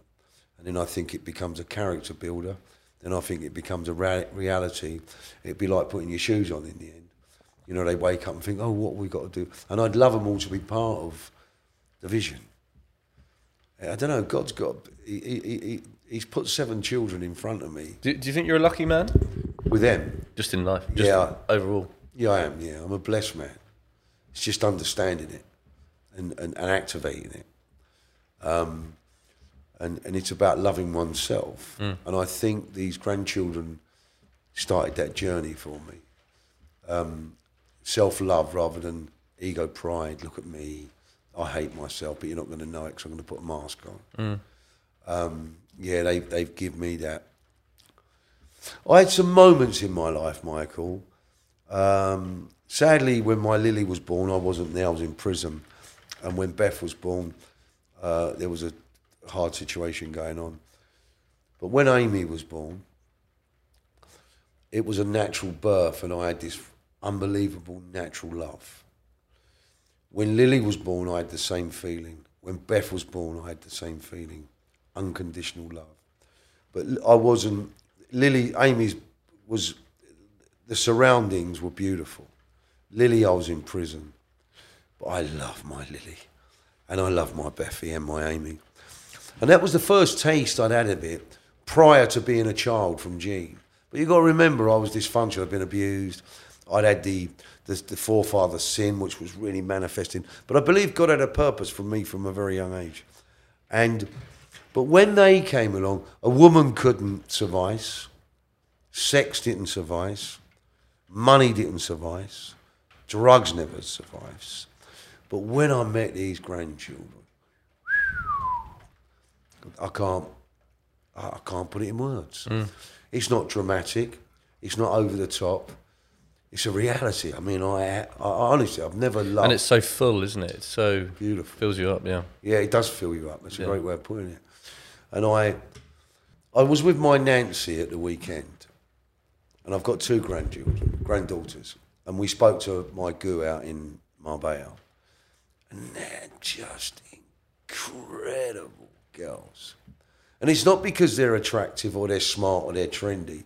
They've just got unbelievable energy. And uh, it's like as if if I could choose, I wrote a, a card to my granddaughter Gracie Goo when she was about three. It was either a birthday card or Christmas card, and I put this in it. If God asked me what sort of granddaughter I would like, I would describe you. That was to Grace and Nancy, and and I meant it. It, it, it was. Uh, I suppose it's natural, Mike. It's. I think it's a natural love. It's a natural, and it it never weakens. It only gets stronger. I'm getting a dis- bit disappointed because they're they're not babies anymore. My Paddy, I've got Paddy who's he's he's he's uh he's I think he's he's 13. I- I'm sorry, Pad. I hope you're not 14 this year because it'll blow me brains. Um, and then I've got my it goes Paddy, Nancy, Gracie. They're between 10 and 11.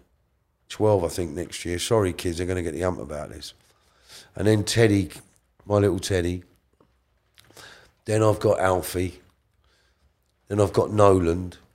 So Alfie and Teddy, Teddy's like a, um, he's a, he's a bit of a bruiser, but he's very beautiful to look at.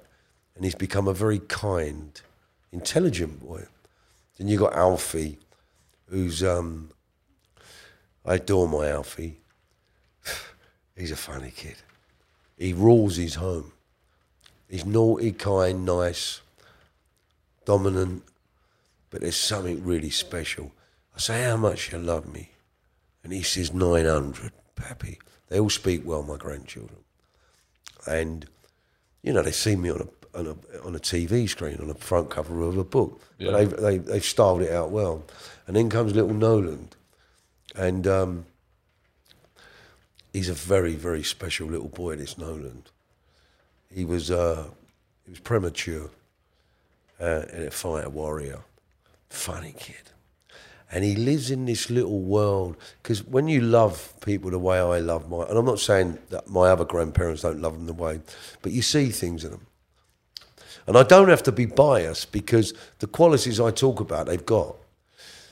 So far, I pray long may it continue. And then you got this little Noland, and he's just a character. He walks about dancing. He, he's funny. He's, he's cheeky. And in the last one, I pray there's more, is this young kid called Freddie. He's got a mop of hair on him. Like he's never. I mean, women would die for this hair. And he and yet I sing a song to him. Ain't no mountain high enough. He goes rigid. and they found. I think I put the book up, the picture on Facebook, uh, on Instagram. He found my book the other day, and he's Oh, I saw this. Yeah, yeah, and he said he, he wasn't given that book. yeah. He just picked it up. Yeah. And there's a photograph before it that he's gone, oh, and then uh, uh, and, and then he's and he's, and he's pointing at his grandfather. They don't call me grandfather; they call me pappy. It's a gift, and that gift is godly, beautiful, not self-seeking. It's two-way. Great relationship, great friends of mine, and I'm honoured and blessed to say that I have got they're gifts from God. I'm honoured and blessed to say that I've got seven, seven wonderful, beautiful grandchildren. And it's not a figment of my imagination. It's not something I'm forcing. It's something that comes very natural. And a lot of grandparents say it, but but I'm going to put it out there. Mine are blessed. Mine are blessed. What's that? It About wa- about when your father passed. Yeah, yeah. So I suppose it, beautiful Sammy asked me how much I you really love your dad. Mm. So it comes out in me now. But there was a time when I never. I always loved him. I didn't like him. Yeah. So that was a judgment on my behalf of him having left my mother. Mm. And he met a lady and he had another baby, and bless her, she's my sister and you know he, he- he generally I think loved them and and and so to them it's important to them it's not an affair to them it has value you know my younger sister and she was we never really went against them badly I, I wasn't too happy so a judgment came from me and my the pedestal that I had him on. My mum said to me when she first came into the prison, she said, "You're going to find out things about your dad that you don't like." Now, there's things about me that you might not like yourself. So that's just sort of a, a comment. But to hear it from my mum, but it it registered because I'd already got to that point, and I'd never told anyone. Yeah, and there was a judgment of love on him. It wasn't a judgment of character. It was a judgment of love. We're meant to love each other, us five. Me, Jean, Karen, Michael, and Martin. When Martin died, the family broke. So there was all that going on. And now we're in prison together and we're working together. But there was it was heartbreaking because as much as I loved him, I stopped liking him. Yeah. And I, I couldn't believe that I'd stopped liking him. And the more I seemed to dislike him, the more I saw things that I didn't like about him. And I think with me and my dad, we were pretty brave guys. But when you have the affairs that we've had, it makes you feel bad about yourself. You become insecure. You lose that that that the bollocks that you need to be a criminal. You feel bad. You feel like you're a coward. You feel like you're a sneak, and that portrays, and you become it. So whereas you was brave and strong and wasn't worried about people, and I, I, that's a criminal life I'm talking about. We, we we slaughtered ourselves, and he done it. So did I. We was popular guys. We were loved and liked, and and and I think I got away with it more than him because I did have a lot of goodness in me, and I had a lot of good friends. But but I, I crapped on a few of my friends, and how I managed to get away with it. And even today, I think there's still love, but trust has gone. You know, I was their pal, and I was always the because of my dad. All my mates, I, I, I was the I was the leader, not the leader, but I always had the move. There was a drug move, there was a this move, there was an that move, there was a there was a there's so many things that we, God willing, if we get to Netflix, we can. There's so much in there. Yeah, of course, yeah. Ah, there's so much. It's, Like, it's en- yeah, it's endless, done- really, had- isn't it? It's a, sorry. it's a lifetime of stories. nine, I think I've had nine lives, Mike. Yeah. He ain't a bad bet- looking boy, Michael, is he? I bet the birds like him and all, didn't they? You got a fan club, Mike? uh, it's not something we can talk about on camera. mate. Okay, oh, sorry. I don't kiss and tell. okay. I find kiss, kiss and tell. I find kissing and telling to be a a uh, slightly distasteful. thing to Amen, do. I agree. Yeah, I don't like it at all. Nor do I I. think a lot of people do it nowadays. Just like, oh fuck her. Yeah, yeah. it's I'll not- tell you as a mate, like oh, this gorgeous woman or whatever. But Yeah, I'm yeah. not a big fan of fuck this bird or Yeah, no, I ain't understand. hate all of that. I like that, Mike. That's a good principle. Good boy. Good man. My wife's told me to stop telling him.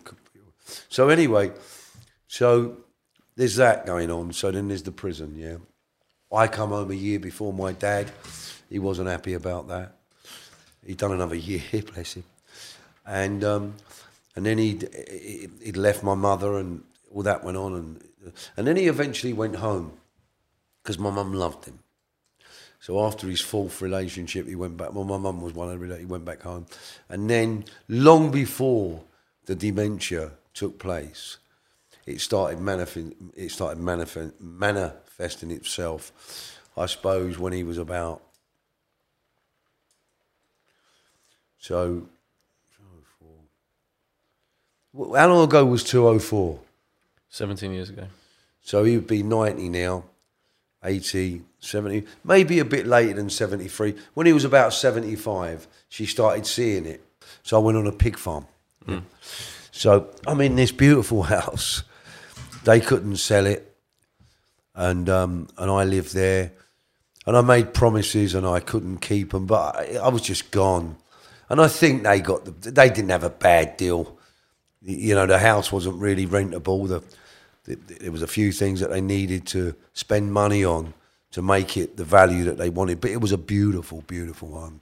That's where Bob Geldof and the Boomtown Rats come to To record, right? Okay. to record. Yeah, Well, fun that was, Bob. He was all right, Bob. And um, and it was funny. Their keyboard player. He, as soon as he went in to come into the house, he said, "Is your name Michael?" I thought, "Yeah, it is." He went, "Oh, I see you speak at a um." That was such a small world. Yeah. At a prison conference for um, Wow. Alfred yeah. prisons. It's, it's everywhere. I go Yeah. everywhere and meet people. It's bizarre. I was in a village once in the middle of nowhere, in the middle of nowhere, a long in, way in, away in England. in England, Yeah. in the middle of nowhere. And I walked into a corner shop, which I reckon about, they must get five, six people a day in there. And it was at the particular time I walked in there, and a mate of mine was there. He went, well, he's not a mate. He used to do the antique road road show. He went, what are you doing here, Michael? I thought I can't go nowhere, and I can't. Yeah. It's not because I'm popular. It's just I think if you meet me, you don't forget me. That, Yeah. Well, that's for sure. But that's Uh, an ability you can use. Yeah, absolutely. Yeah. But also, you have just talked in front of so many people over Yeah. the years. It must be it must Maybe. be insane. Yeah. I think I was made for it, and I don't mean that egotistic. I think it's my gift, but I've got to get the, the right words to. That's why my brokenness is because it's not broken. It's still fragmented, but I speak from my old brokenness, so it's authentic and real. And all my stories that you've got to remember, I've done all them things, and I didn't really know they existed until I got clean.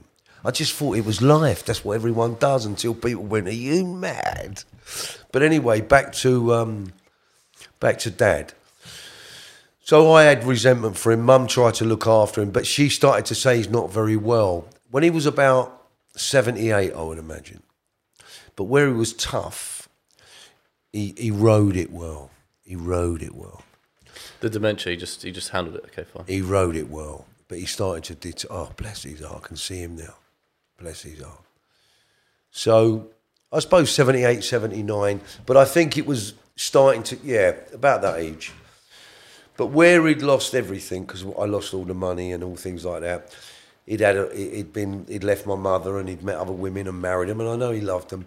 But there was something when Martin died. Lots of people lose their sons, but I think the build up of the see, my dad was a my mother made my dad's life worth with worth living because she brought in a very uncanny way peace to his heart he, he was dysfunctional with the ancestral sin.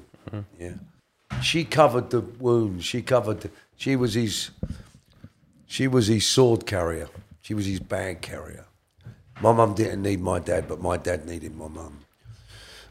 he survived without her, but the quality of life he had with my darling mother, she was a very, very special lady, and so was he. But she was she was. I- People would say she's a better person than him, but I don't look at it like that. It's a judgment. She was blessed with a different personality than him. He didn't choose it, and I think because I had what he had to turn it around, it's like turning a boat around, uh, coming against a big wave. You, you ain't got time. You got to persevere, persevere, and this is real. What I'm telling you. so he's gone. Um, so he gets to the stage where he's living me at the farm and we're, we're mucking out pigs. Yeah. So and he weren't frightened of rats and I was. And we was in the kennels where all the pigs were and there was rats everywhere. And one of them ran across my foot. He went, You was you're frightened. He loved it. And he's not well. He's got a man bag on. And there's rats everywhere. And, and you're talking about two big drug smugglers, two men who was who's had nice things in life, albeit tarnished, you know, who drove a Range Rover, uh, not that that matters, who had a house in Marbella, who had more than one house in Marbella, or whatever you've had, who smuggled on the oceans, who's, who's, who's seen this and done this. None of it's important. But when you're in a pig pen, yeah, and you're mucking out pigs, talk about the prodigal son, and you're doing that. And he's looked at me over, the rat's run across my hand and he's and he, my foot and he's gone, yeah. and this is an old song and it goes, If they could see us now, that little gang of ours, we're eating fancy dishes, drinking fancy wine, what a hold up, holy cow, they'll never believe it if our friends could see us now. So he starts singing it in his state, you know, I looked at him, right. Anyway, it got quite hard with me and him and uh, and he had ah, bless you, Brian. And uh, he had eight minor strokes. And today I'm happy that it happened. I wasn't then. And I looked up, and the and the demon had ceased. It was gone. what we had. It was a demon that wrapped its tail round the love that we had, and it nearly succeeded. But God, in His grace, wouldn't allow it. And, and it's deep, and I can't really say on here, but it was deep. It was very confrontational. Uh, there was a lot of love hatred, but I love him. And when he took him off in the ambulance, he was gone. Oh dear, couldn't walk. He was gone. He'd had the strokes in the night and fell out of bed and smashed his head. I walked in and found him in the bedroom. I thought he'd spilt his coffee. It was thick blood. He was a. T- he didn't feel pain. He cut his finger when he had the when he lived with me on the farm, and I took him back to the to the hospital a week, ten days later. They rushed him in. He was going to lose his finger. He was hours away from losing it with with what he had, and he couldn't feel it, and they freaked him out. it freaked him out. He, he, his, his old hands was was um, arthritis. What what would be the plural of that? Both hands. Arthritic. Arthritic Yeah. and I put him in. I was fortunate to take him to an hospital, and they gave me a, a private room. We didn't have a dollar, yeah. Gave me a private room, and he knew I was leaving him there. He played havoc. He kept opening his gown with no clothes on. He said, oh, "He said if you don't get me out of here, I'll get out of here. Trust me, I'll get out of here." The nurse, the doctors were phoning me. He said, "Come." And oh, it was a lot of moments break for me. Mm. He drove the carers mad. He used to grab their bums when they was putting him in the bath. They complained. And then the following day they sent two geezers. He was devastated because they had to bath him. I said, serve you right. I had to get him a not guilty with the social workers because he'd grabbed the uh, carer's backside. And I had, to get, I had to go on a meeting. I said, we can't lose the, these social workers. I said, you've got to tell the truth. He said, I've never pleaded guilty in my life. That's what he said to me. That's We're living a part of the house was like and this is obviously when his when his head still is his He's got- he's starting to go. dementia's quite heavy at this point. yeah. Yeah. No, it wasn't then. It was it was still kicking in. Right. But when he had the strokes, bless his arm. They pulled, I took him away in an hospital, and I was looking at him like that, and um, he lifted his head up. He's had f- eight minor strokes. He was a tough boy. People thought he was emotionally weak. You know, I thought he was going to struggle in the prison, not because he was frightened of prisons. Just 'cause he's older. No, he just loved his freedom. He was spoiled. Oh, I see. He was spoiled. No one could outwit him. He didn't like it. So he'd do anything to get his own way. It- he wouldn't tell tales. Never. So I've looked at him like that. And he's from eight strokes, minor strokes, he's gone. He can't walk. He never he never walked again after that day. Bless his heart. And he went like that. He put his head up when I'm at the end of the ambulance and he went to me, sweet. That's what I thought, my God. So he had that dual weakness. He was so strong but so weak. And when you know someone's strong and you don't realise they're weak, you judge it. Ah, whatever. And you want to. We're, we're great at criticising people. I've learned try not to. He's in a care home for 18 months, right? The first care home I put him in in Godstone, I ain't got a dollar, I ain't got no money. And so I start going, to, oh, we're grafters, me and him. We ain't, we, ain't, we ain't worried we ain't got no money. And he's going into a care home. First of all, he was in the Crawley Hospital. He drove them mad. And the matron, she was about, I don't care if you're listening actually, he was out of order with my dad. She made me sign this form. She didn't make me, I just couldn't be bothered. I signed it. But I signed his death warrant nearly. So she said to me one day, uh, he was in the dementia ward in Crawley Hospital and they wanted funding to take him where they was taking. I said, I ain't got nothing. Anyway, I come back one day. She said, can I have a word with you? So I said, yeah. So she said to me, my husband is a chief. Oh no, she went to me, do you know Eddie Richardson? And, and I hadn't seen Eddie for years. And I said, yeah, well, why is that? She went, do you know Freddie Foreman? This is the matron in the hospital. I thought she's she's found out about the old man because they didn't have a clue who he was. So I said, uh, not that he was anything special, but in that fraternity, he was one of the chaps. And uh, she went to me. I said, well, why? She went, I don't believe it. You ain't got no money. This is the matron in the hospital. They wanted him out. He was driving them nuts, drove them mad, playing up, throwing his food, and then going, what? He knew what he was doing. Yeah, yeah. And he had a dementia that never took him out the game. So he was 50 50. And in a way, that's not such a great thing because they have an awareness that something is not going on. And then they have that moment when they go into the dementia state of mind that nothing's happening. So life passes them by and they do all their stuff. They come back and they get really frust- frus- uh, frustrated with themselves. Yeah. Absolutely. Yeah, yeah. Absolutely. But his frustration was more because it was 50 50. It weren't 90 10 where you said the lady sung and she came back. He was 50 50 because he knew who I was. He knew what songs he, I wanted to sing him and he knew what he was about. But he'd lost the power of ability to manipulate. But um, bless his heart. So it was a very ch- precious time as well. And um, so he's gone. She said, I don't believe you, you haven't got any money. This is the matron in the house. I said, what?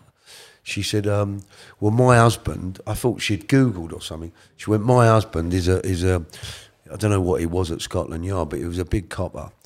And she went, I, I know all about you. This is the matron, but she said it to me quietly. So I said, oh, I don't care what you think anyway. So, so, so we get him to a place in Godstone. I went to this place in Godstone. It's beautiful, but it was high level dementia. There was no equilibrium there. It was just high dementia, and it was nutty. And bless those people. The carers were incredible. So I had to leave the farm. There was something I had to leave. So I drive to the care home, and um, it's, it's, it's late at night. But I thought I'm going in to see my dad, and I had the, the code. I go in there, Mike. He- he- There's all people running about naked. There's no doctors there. He's in his bed, and as I walk in his bed, he went, "What's going on? What's going on?" I said, "Dad, it's me. Dad, it's me. Dad, it's me." He went, "What am I doing here? What am I doing here?" It was like a madhouse. Bless him. So the following day, I went to. I said, "I want him out." She went, "You this social services." I said, "I want him out." I said, he, "She said, well, I've I've examined him, and he's at the wrong place. But to get him out is difficult." So I got hold of this geezer who was a Christian. Bless you, he was really good, this fella, but I didn't have no money. I was living off my dad's pension without him knowing. Instead of paying his um, uh, bill at the uh, at the um, care home, I, he said, "You keep it." He knew. He said, "Don't pay him." it was nice, but I am about ten grand, which I'll pay him one day. But the government pay it. But so it weren't my bill; it's the government bill. But I had the money to, so I could go and visit him. And I'm talking about we we weren't skin, but this is how bad it got.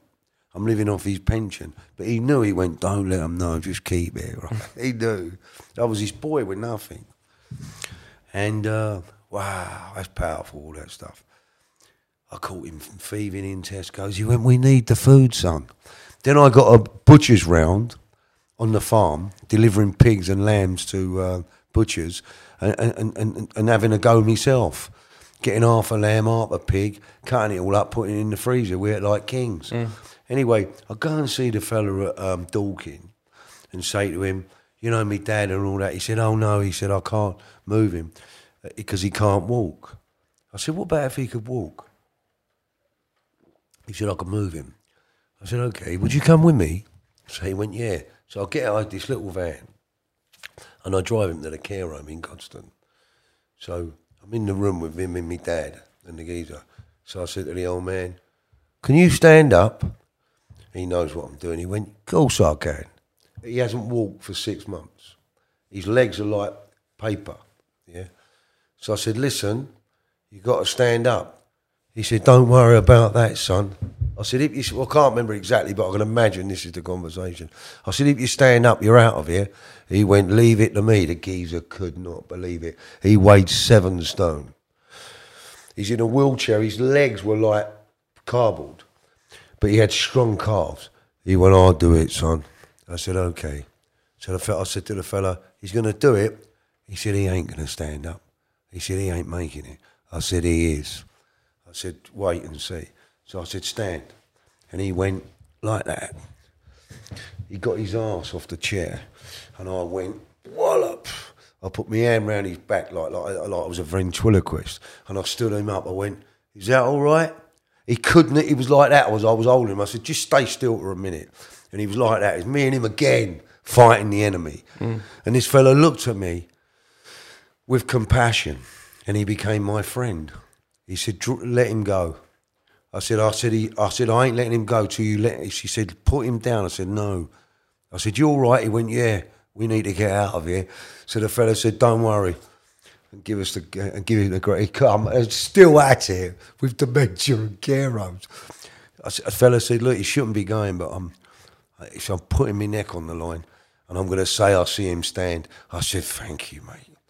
Bomb got him to this care home in Reigate, and it was wonderful.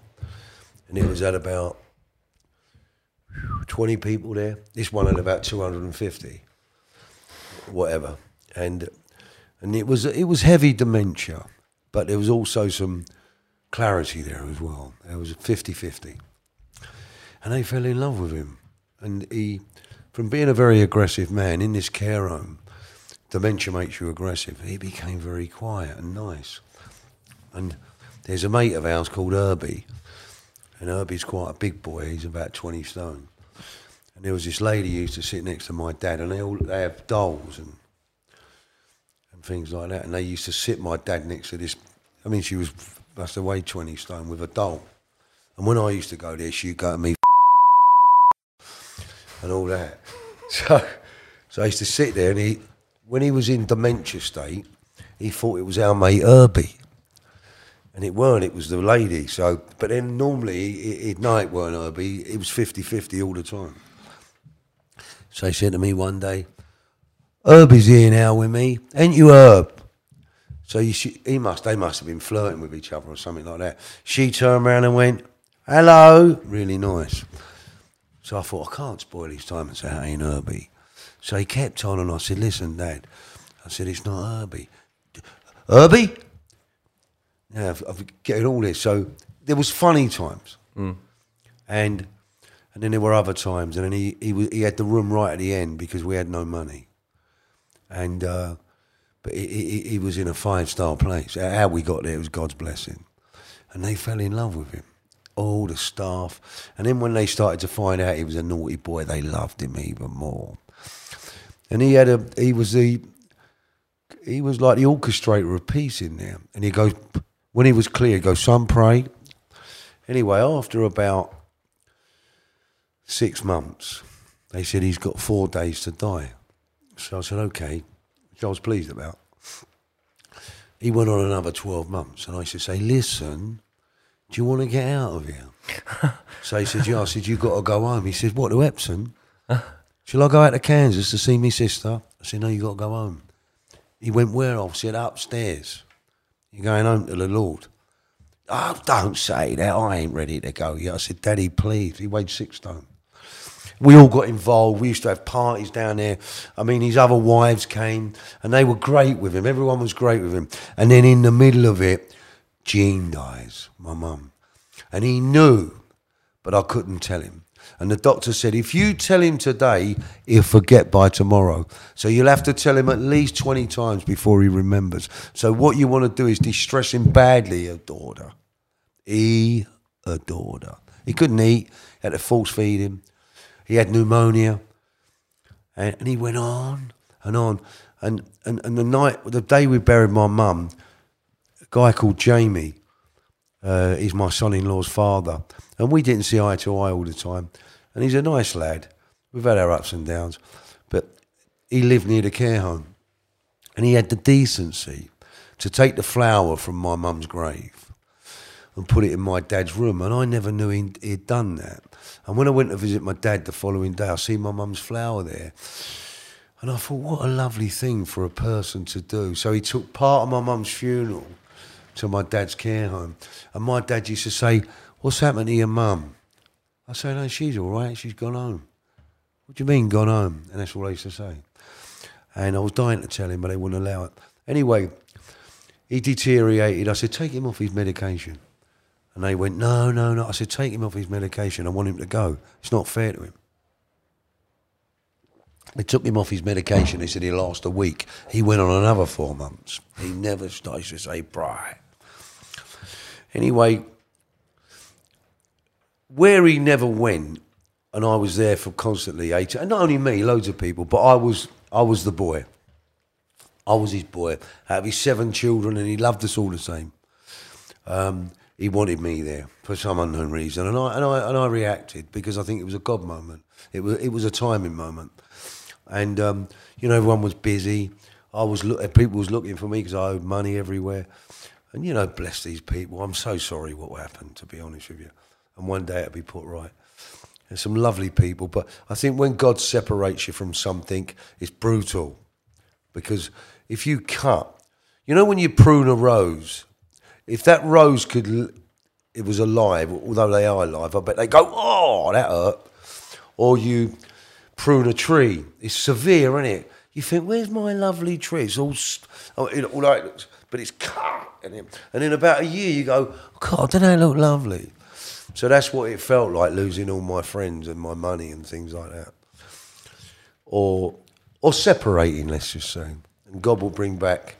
He, he, he- sifts the wheat out from the chaff, and the chaff from the wheat. Anyway, get to the point. So, um, Dad's in trouble. Get backwards and forward. Bam, bam. I decided to go to Spain because my my son-in-law had been fantastic. My son-in-law Perry, with um, he helped me a lot with my dad. My, he really loved my dad, and um, and my other son-in-law, Dave Flowers, you know, he- he had fun with Brian, but he was a little bit after Perry, and and I got two, I got a wonderful family, I, I really have. But Perry was special to me. My, Perry was sort of special to my dad. He was, he was a bit like me, dad actually. And uh, anyway, you know, he, he had his hair cut. He took him to Brighton, and because he was familiar with him, and um, and so they moved out to Spain. Perry and my daughter Beth, and uh, they've got a business company. Uh, they, they, well, they've got a business, uh, they, a business company. They got a building uh, refurbishment business, and um, so because I knew everyone in Spain, they needed a lawyer, they needed all sorts. So I fly out with them. The day I arrive, I'm not out with my daughter, with, with my son-in-law. The day I arrive was a Thursday. On the Friday, I get a phone call from my younger sister, Alice. God, my arse is sore. You're right. Do, you- you want to stand up and move they- about for a minute? you know what it is? When I've lost a lot of weight, my bone comes through the Yeah, backside a little bit. That's what happens. Yeah. So he's gone. Um, so um, so I'm out in Spain, and, and Alice she gives me a call, and uh, she said, um, "Daddy's not well." I said, "He'd be all right." She said, "No." She said, "And he keeps asking for you. Where's Michael?"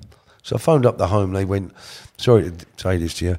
Now I've been saying to the doctor, he went, "He'll be all right. He'll be all right." Every week for eighteen months. And the doctor told me that sometimes when the people they leave love, they decide to die because they don't want anyone to see them dying. Whether that was the case or not, have you heard of that? Yeah, I heard that. Yeah, whether that was the case or not, I don't know. But this is what happened. It's so easy to fly back from Spain. So easy. So I tried to get a flight back. They said he's got four days. So I thought, I'll fly into Gatwick. He was at the home in Reigate. I'll stay at the home for a day or two. I'd sleep in his room if I had to. I mean, it weren't a great, nice smelling place, but it was me dad. I'd have, I'd, have, I'd, have, I'd have nut down and stayed there. And that was what I was intending to do. The following morning, I couldn't get a flight for love nor money. It's easy to get flights to Spain. They quoted me £800 to fly into um, City Airport. Anyway, the following morning, wake up, get one for three and a half. It's 100 quid, one and a half, easy. That's a bit odd. And I'm going on the Monday. They said he's got till the Wednesday. So I thought I've got a day or two with him. I'll get me ticket. I phoned him up on the Saturday. And she said, I'm really sorry, Michael, but he's got two hours to live. Wow. How they know, I don't know. I said, what? So my ex-wife was round the corner, Beth was round the corner. I said, go round there and sit with him. And they're both very game characters, but they start off with fear. No, I said, just go round there and hold his hand. Now, the mobile phone didn't work well in the room. It was 70 30 against. 70% of the time, you wouldn't have got it. So you did have a bit of a but you'd lose the signal. It was one of them things, you know.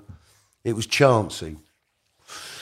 The lady at the um, at the care home, well, most of them people, I just want to g- give a plug to them there, there, and I can't remember the name of it. Terrible, anyway. But they were lovely people.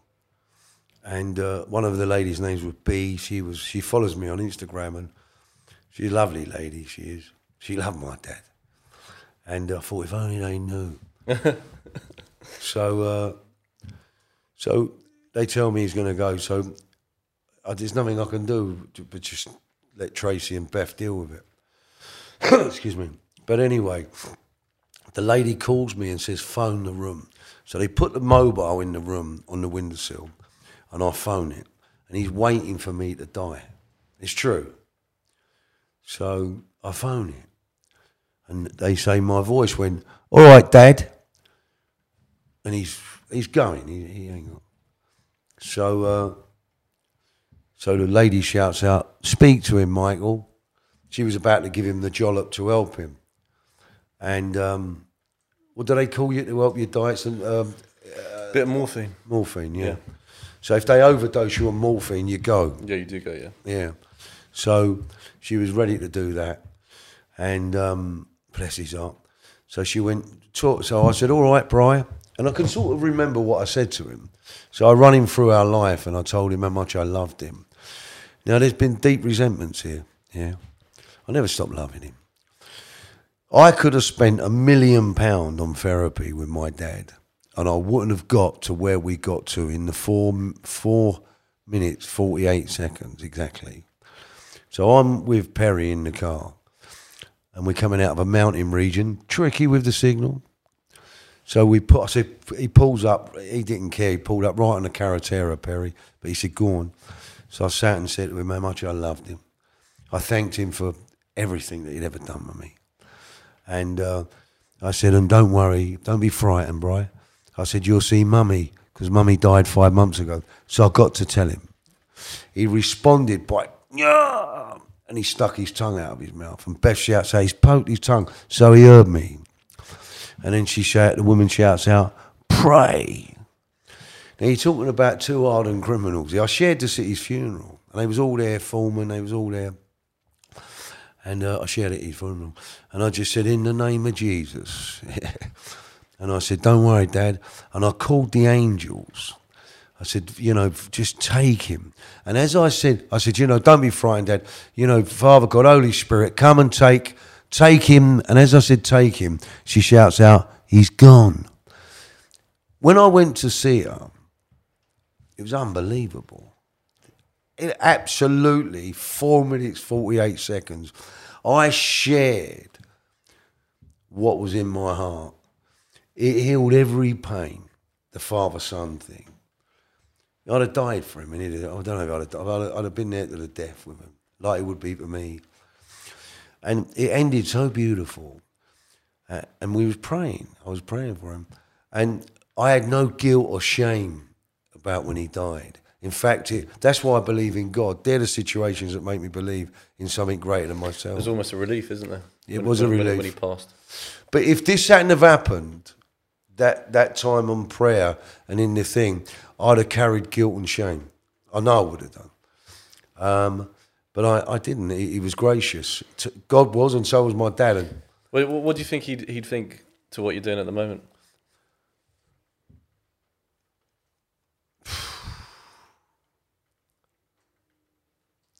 There'd be a part of him, because all his mates have wrote books. He, he'd go, "You mug." Showing off. No, because he's not. No, he no. That's He the might, only. he might look at it like that. No, he wouldn't because he knows the story in the books about Jesus. Mm. If I wrote a crime book, he, he'd if I'd have just wrote a crime book, he'd have given it to me. Making films and writing books, we don't do that. But a lot of his friends do. And I'm not sure how he'd be with it today, but he used to run away, not because of the celebrity or showing off. He just didn't want his name out there. He didn't want any glory, my dad. He didn't want the notoriety. But he would like what I'm doing because it's about a faith journey. But if I just put a crime book down, he'd go, What are you doing? You can't do that. So it's been written quite cleverly, that. to make a film documentary, which I want to do both. A new way I'm going to do it by the grace of God. He would he would support it because he knows where I am today. If you'd have asked me that, if I'd have wrote that 20 years ago, he'd have, he'd have clumped me. He wouldn't have had it. We don't write books, son. So because it's a faith book, then so. But the end, of the story of him dying, when I prayed for him, as I said, take him. They said he's gone. I went back to see the nurse or the matron or whatever she was, and she said, I've worked in this industry for thirty years. She said, I've seen deaths most weeks, most months. She said, but Michael, something entered that room. I have never ever witnessed a man who was in so much pain find relief when you prayed. Wow. And they're talking about a lady who works in a care home for 30 years. She said, it, it really convinced me that something happened in that room. She said, I've never experienced anything like it. Wow. It's tr- incredible. She was at the funeral, and I, I was going to ask her to stand up, but I couldn't. I said, I, but I mentioned it. And when he died, they took a photograph of him because this is quite funny, yeah. And they sent me the photograph. He looked diabolical. Something must have smashed in him as he died. Like a blood must have broke. His face was mm-hmm. dark and that. Mm-hmm. He looked awful. I've got the photographs. Anyway, they take him to Reigate um, morgue or whatever they call them. And my sister said, "Oh, we're getting buried in Epsom and all that." And they took him to um, place in Reigate, and I thought, I ain't having him buried down there. So I flew into England, phoned up a lady I know because she'd buried my mother, a New Zealand girl. I said, "Do us a favour." I I even asked for a discount. I said, "Because there's two of them." Said, "I've never known anyone who asked for a discount." the funeral parlour. So I said, "So I've never known it." I said, "Give us a discount." I got hundred quid off. But she, I was talking. I wanted about a bag of sand off a grand. Anyway, she's gone. Um, I said, "Do us a favour." Chelsea funeral parlour it was. I said, "Would you go and get my dad?" So she went, "Where is he?" I said, "He's in the morgue in um, Reigate. They're going to debarm him and bury him down in Epsom. I want him up here." She went, "Leave it to me." So I never told anyone. just, not that they was fussed. I think I might have told me sister, but I just done what I wanted to do. And um, I took his funeral over in the grace and love that I thought I should do. And I went and got him, and I took him up to the New Zealand lady at Chelsea. And uh, and I'll end here. It took me about another minute. It's quite a lovely story. Yeah, go ahead. So I went up there. So I said they went and got him. They'd been there for about six days because I was come back and had to do the paperwork and all that. And I was his next of kin. I stayed in Spain. I wasn't too fussed. I wanted to chill. I was fussed about him, but I thought, ah, it'd be all right. So I come back. I used to phone him. I said, he's all right. Yeah, but we need to move him and all that. I said, I'll be there because I had to sign the paper. So I went back, not because I didn't care, because I really did care. It was about I had to think about this. I didn't have a lot of money, but I had to think about it. I, and I had to think about, I had, I had trouble out on the streets. I arrived back. So I, I call her, she goes and picks him up, I sign the paperwork, and they debarm him, whatever they do, all that stuff. So I thought, God, it's about 10 days now. I thought, I bet he don't look too pretty. So I went into Marks and Spencer. I threw all his clothes away. In the care home, my mother, they was they beautiful suits. Give them all away. His lovely crocodile shoes and all that. So I thought, I'm going to go and buy him. So I thought, what should I buy him?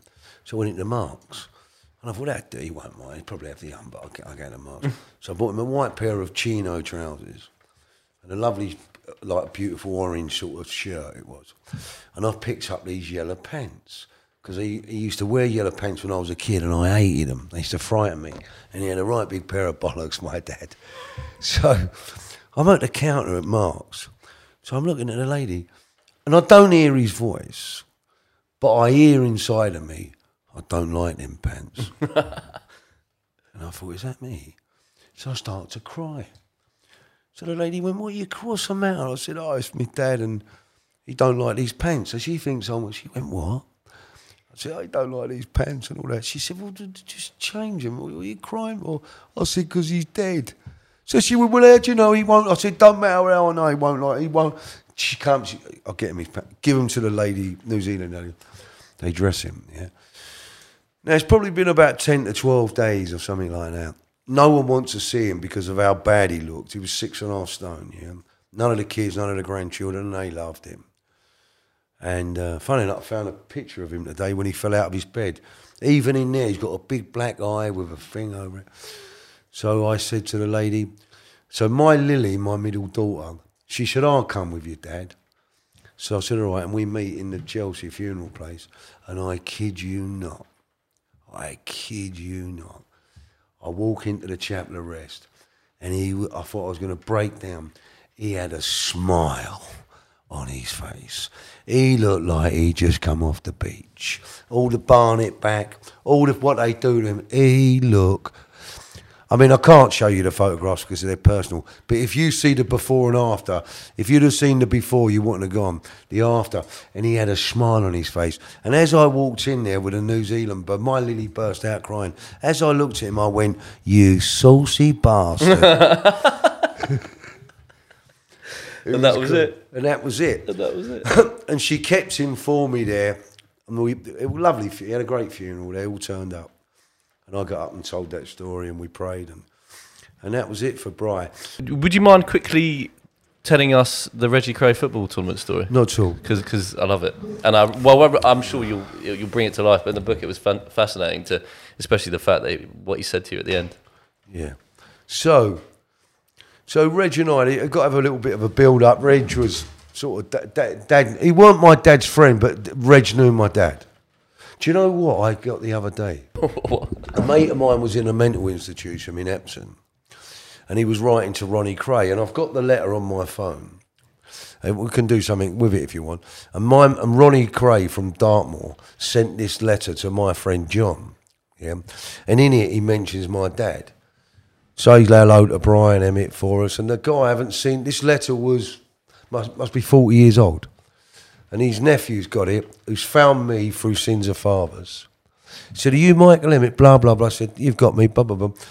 He's only he's about your age, this young man, and he said, I've got something for you." He said, "Here's a letter with your dad," and, and he sent it me from Ronnie, sent sent from Dartmoor prison to my mate John, kept in his sort of private things. The nephew gives it, and he sends it a picture about to, uh, on the on the uh, phone about Bri And I thought, well, that's sweet, you know. So it's all stuff that I've got. And, Yeah, but anyway, Reggie. So my so we we wind up in Mason, and um, you know, there's a number of stories about Reg with the Sex Pistols. You don't know that story. Um, there's all stuff. There's, there's, some there's stuff about Pink Floyd, and there's the stuff about the football. You want the football one, didn't you? yeah. Right. If that's all right, yeah. yeah. Absolutely. So, Maidstone in 1996 was just the end of old school in prisons, I think. It was like the council flats. All the chaps were there. There was no trouble. It was a genuine place of. What, what do you mean old school? Well, my dad was old school. Oh, you mean the old the old generations? The, Uh, I've the- got the an old of the, the Krays, your lot, that sort of thing. Yeah. Yeah, okay, fine. But not only the Krays. It, it, it, felt. well, when you said fraternity earlier, that's what you mean by that, right? That The old school that- fraternity. Yeah, the, that crowd of people, which was who?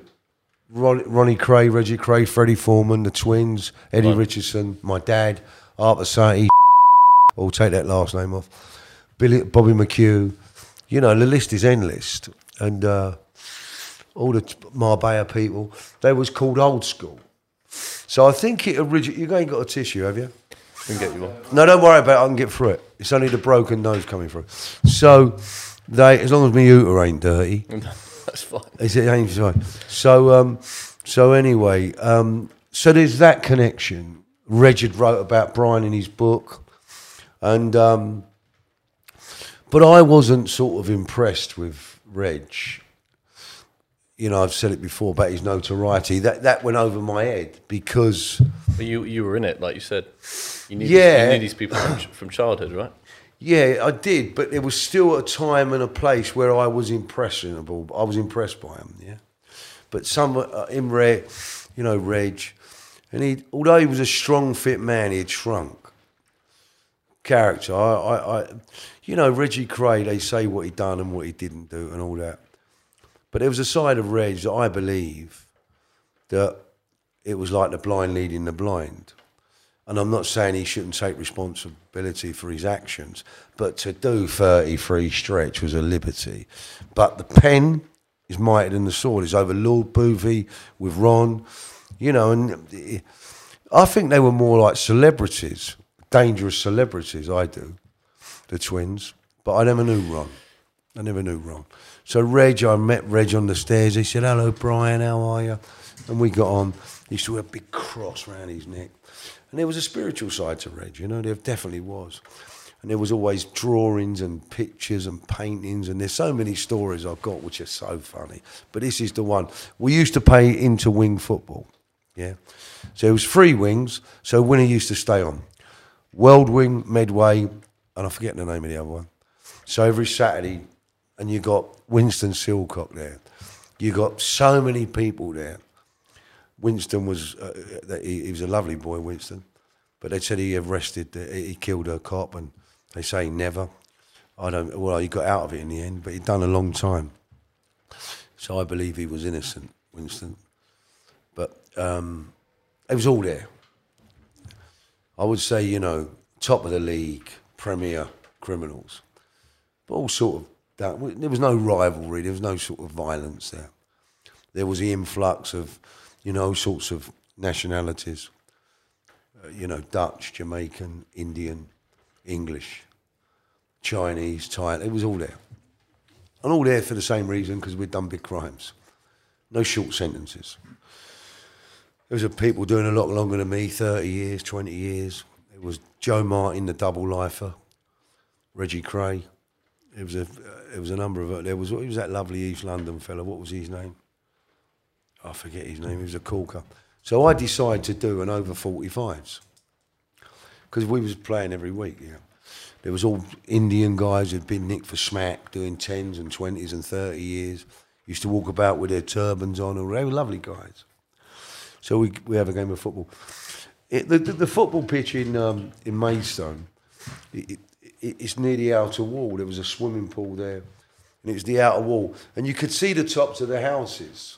Yeah, and I'm not sure if they could see it. I doubt very much, but they could see part of it. But we're a road depth away from them, breadth away, and we're having this game of football.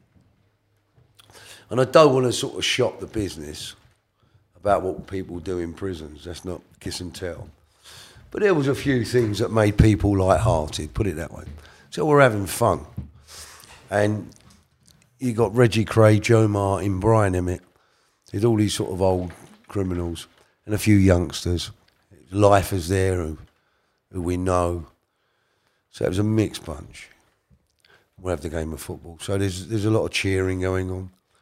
And the merrier, the longer the game goes on, the merrier they're getting because they're slightly misbehaving. And um, they're knocking each other off the ball. Well, Reg, he was bow legged. I reckon he caught, could have caught the ball in between his knees. yeah. Anyway, they're knocking him over. He's getting up, and everyone's shouting things. It was great. I was the ref. So someone shouts out, "Do it for Ronnie, Reg!" all that dialogue is going on. It's colossal. Yeah. Now this is not to decry Reg, but he had a he, he had a partner in there. You know, you could call it a boyfriend, but I would call it more than that. I would call it a companion who he loved. Is that wrong? Uh, who am I to judge? Young Bradley. So there was a there was companionship. You know, there's no judgment, but it was a reality. And um, so he's obviously, whatever, bless you. He's had a kiss and a cuddle in there, put it like that. Yeah. So it goes to penalties, yeah. So I say to the kid in goal, I say, dive to the left. No, sorry, I say dive to the right. So Reg, he, he, wouldn't, he wouldn't have got through a breathalyzer, Reg, put it like that. so everyone's hammered at this point. Well, sort of. I mean, yeah. I don't want to put it out there, but you can't kiss and tell. But, you know, the, the breathalyzer, we'd have all lost our licenses, put yeah. it like that. so, and every face in London's there. Some really, really, really good people. call them dangerous, call them bank robbers, call them drug smugglers, but the quality of the heart, the, the camaraderie, the friendship, the loyalty, and no one was violent. There was no one getting violence. We were locked away, doing our time because we'd done the crime, and we was we was having a bit of fun. We weren't causing trouble, and it was a blind eye. And I don't want it like because we're on the TV or the newspapers to talk, to kiss and tell about prisons, but you're going to understand what goes on. We're, we're, we're criminals. What we're going to sit there and put our hands under our asses and be good boys. But I'm not saying we was doing bad things. We was having fun. Yeah. So um, yeah, it was a good nick. It, it, it, it was uh, it was amicable. It was kind, funny stuff. So it's the penalties, and Reggie's going to take the last penalty. By the way, Reg, Kray at this point, he's he's quite old. He's quite frail. Yeah. Would you say? Yeah, I mean, it was in 1996. He, he was old and frail, but he was he was old and strong. He still had that wily muscle. He could still fling a little white. He used to go on the pads, and he had his speed ball. But he wouldn't been a he wouldn't have been a fit. Yeah, he, you wouldn't think, oh, there's Reggie Kray. I'm frightened. You know, it weren't like that. They was only they was only little the twins. Yeah, yeah, yeah. They weren't big guys, but th- they were boxers and they had that sort of thing. But he'd been in prison 30 years. It don't show on your shoes. You know what I mean? Mm. So the bo- my grandson, and I'm not talking about my 14 year, 13 year old, I'm talking about my one year old, would have kicked the ball harder. But it's rigged. the game's rigged. So they shout out again as he goes to take the penalty, his little bow legs. I wish I could stand up. He was like that. He was like a weeble. You can stand up. You've got a lapel mic if, if you if you want to stand No, up. I'm all right. Yeah. So they shout out from the touchline, do it for Ro- again, do it for Ronnie Reg. Great dialogue. You know, talking about the twins. And Reg turns round like that and he goes, Our spirits are entwined.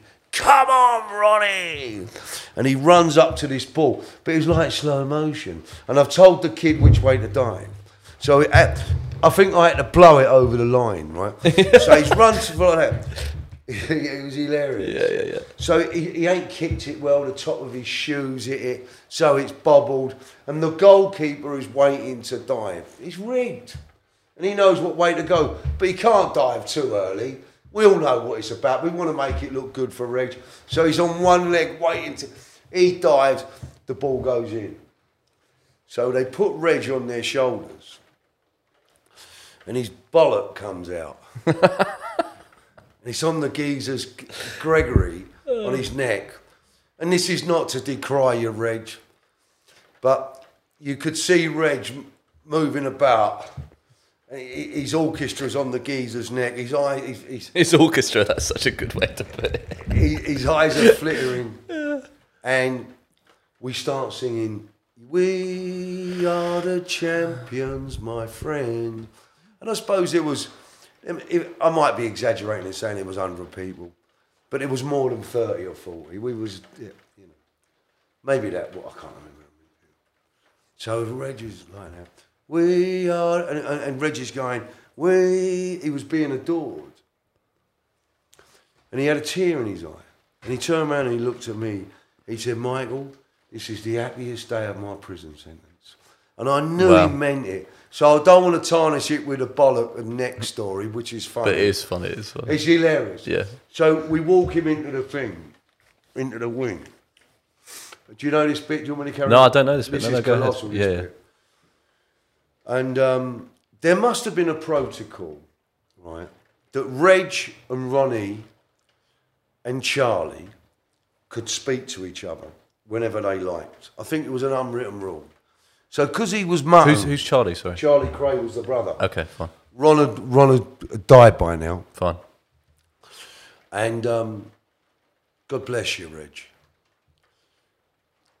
And so, because he was mutton, he used to have glasses. He said, My Ronnie bought me these. They were a thousand pounds, he used to say. And what they used to have, and there's another story when I, he said I prayed for him. And he took his glasses off. He said, Mike, he was drunk on the wing. He said, Michael Emmett prayed for me. I was so embarrassed. My toes were curling in my. I hid behind the door going, he went, Michael Emmett's prayed for me on the fours. I don't need my glasses no more. He fell over. couldn't see a thing. He was as blind as a bat, honestly. And that was a post. So he had these things, and they used to have the microphone in here. And he- so Oh, for his hearing aid. Yeah, yeah, yeah. so okay. he, he could, they were bifocals like that, the, the glasses. So he used to see through them like that, put them on his ear, so the hearing aid was there, so he could see and hear with his glasses. My Ronnie bought these, he used to say, thousand pounds they are, Michael. Them on, Roger, and you'll be able to see. So we're going back on the wing, and where he was mutton, deaf, there used to be a sort of a round thing that they used to attach it to the phone in the probation so he could hear. So he's gone. Now Charles Bronson, do you know who Charles Bronson is? So there was two Iranian terrorists. I think they was Iranian, and it took her either either a plane or hostages. So Charlie Bronson, that day we've had the football game, has taken the two. I believe this to be well, it is true. I'm not making it up. He'd taken the hostages. I'm not sure if that bit's right, but he'd taken hostages. Yeah, and he'd done what he'd done, and he got them in the cell, and, and he'd done what he had to do. So he took the terrorist hostage the same day we've had the football. So there's a lockdown in Belmarsh. So Charles Bronson gets the hostages and he puts them in the cell. They do all sorts of things. They put toilet over themselves, but he ain't got a cell now. I'm taking the terrorist hostages and just takes them. And I think people are a little bit, wow, here we go. And he locks himself in the cell. So I weren't there, but that's what they say. And it ain't allegedly, it's true. So, but we don't know that. So we go back onto the wing in Maidstone after it's like the inebriated brute it was. What's that restaurant called? There was a restaurant. The drunken. Anyway, that's what it was like. So we're all a little bit. I weren't, but oh yeah, I was. Blah blah blah. Go on the wing. I want to speak to Charlie. Reg has gone, and there's about ten of us from the football game. Yeah. So, oh, the the, the prison officer, make it right, Ray, I think his name was. He said, "All right, Reg," and it was. I remember thinking, "Wow, he, he can speak to Charlie whenever he likes." So I think it was a something was written. You know, after thirty-three years, it was like a little treat maybe for him. You know. So they phone up Belmarsh, and where the probation office was, it went in a half circle. Something, if I remember right, and there was a window. Now you had to go in, but Reg is taking the phone through the window, and we're all count, we're all behind Reg. He said, "Listen to this, boys." They put the thing on the phone. You couldn't make this up. So he phoned to get through to Belmarsh, and he says, "They said, oh, it's Reg. He wants to speak to Charlie." So the prison's gone. We're on a lockdown you know, blah, blah, blah. Reg went, get my Charlie. Anyway, they go and get Charlie. Now, Charlie was the most loveliest man. He was a very, very nice man, Charlie. You know, you know, ye, uh, what, what's that saying? Um, cast the first stone, sort of thing. So we put Charlie, ye without sin cast the first stone. Charlie was a good boy. And when you say that, people go, it's the twins and they don't like it. Charlie and Reg, I didn't know Ron, they, they was all right. And I knew Charlie well from the outside. Well, not well, but yeah. Another story there, loads of them. So go and get my Charlie. So after a little while, Charlie was a little bit I think Ronnie and Reggie used to tell him what to do, but I don't think he used to respond out of fear. I think he used to respond because he knew he could trigger something. So he always spoke quietly. Although Reg spoke with a lisp, he spoke like that. Hello, Michael. You all right? You wouldn't believe it. I'd love to get a sound. Try and get a sound of Reggie's voice because you won't believe it's their voices. They go, hello, how are you? You okay? So these both used to speak. So he goes and gets Charlie A bit drawn out. So all of a sudden, no, I'm all right. So he gets Charlie. So he says, "All right, Charlie," and we're all listening with the with the thing. So Charlie's gone, Reg, Reg. He said, "Look, I can't really speak on the phone." He said, "Because Charlie Bronson's taken a terrorist hostage i- in here." He said, "We're on a lockdown." He said, "You're lucky to get me." So Reg went, "Don't worry about that, Charlie." So he went, "What's the matter?" He said, "I've just been involved with a shootout." So Charlie went, What do you mean a shootout? He went, A fucking penalty shootout. and put the phone down. It's true story. That's amazing. It's fantastic. Isn't it? It's amazing. Yeah, yeah. So, so you knew you knew Bronson as well? No, never knew Charlie. No. Um, I think Brian knew a bit of him, but I think, um, yeah, I didn't know him. No, I didn't know. Him. Because I mean, he he's done. He's still alive, isn't he? Yeah, Yeah, yeah. yeah, he's done it. Done the longest stretch ever. It's like he wants to be in there. I don't know. I mean, you know, bless Charlie Bronson. He's like again, whether it was Charlie Bronson or you, Michael. We're all human beings with Exactly, defects yeah. of character. We're rightly and wrong, but you know, let's you know, no matter what, there's no judgment. If they say the man's a bad man, that's out of order. Uh, He might be a What, good. what, what do you mean by that? Well, because he might be a good man, he might be a bad man. It doesn't matter what he is. He served so many years in prison for his crime. Yeah. So But, but, but he's considered a violent man. no, absolutely. I'm not saying that at all. Yeah. But he's done his time. So I'm not saying, um, you know, they say a lot of people, well, well, they got away with it. The twins never got away with it. Charlie Bronson never got away with it. And I'm not saying it's right or wrong, but if there was any judgment on a character, whatever they done wrong, they took right on the chin. And so my adm- admiration from him um, is not in an agreement with what any, or di- it's not an agreement or disagreement. It's whatever they've done, they've paid the price. Yeah. And a lot of people don't. Yeah. You know, I'm not going to go into sort of sex crimes and because there's no judgment here. But when you think about, and I'm not one of those people that go, oh look, they've done this, and the, because there's on a sex crime, do we judge Did, did they did they get targeted? the twins? No, uh, people who do sex crimes and paedophiles. Yeah, of course they do, but They, they, they get beaten up a lot. well, they, they don't come near you. They're segregated. Oh, really? Because what people are just willing to kill them, basically. Yeah, because a lot of it, I mean, places like Broadmoor, I mean, you could read it in the newspapers about Peter Sutcliffe, what used to happen to him, and, you know, the, the Moors murderer, what happened to him.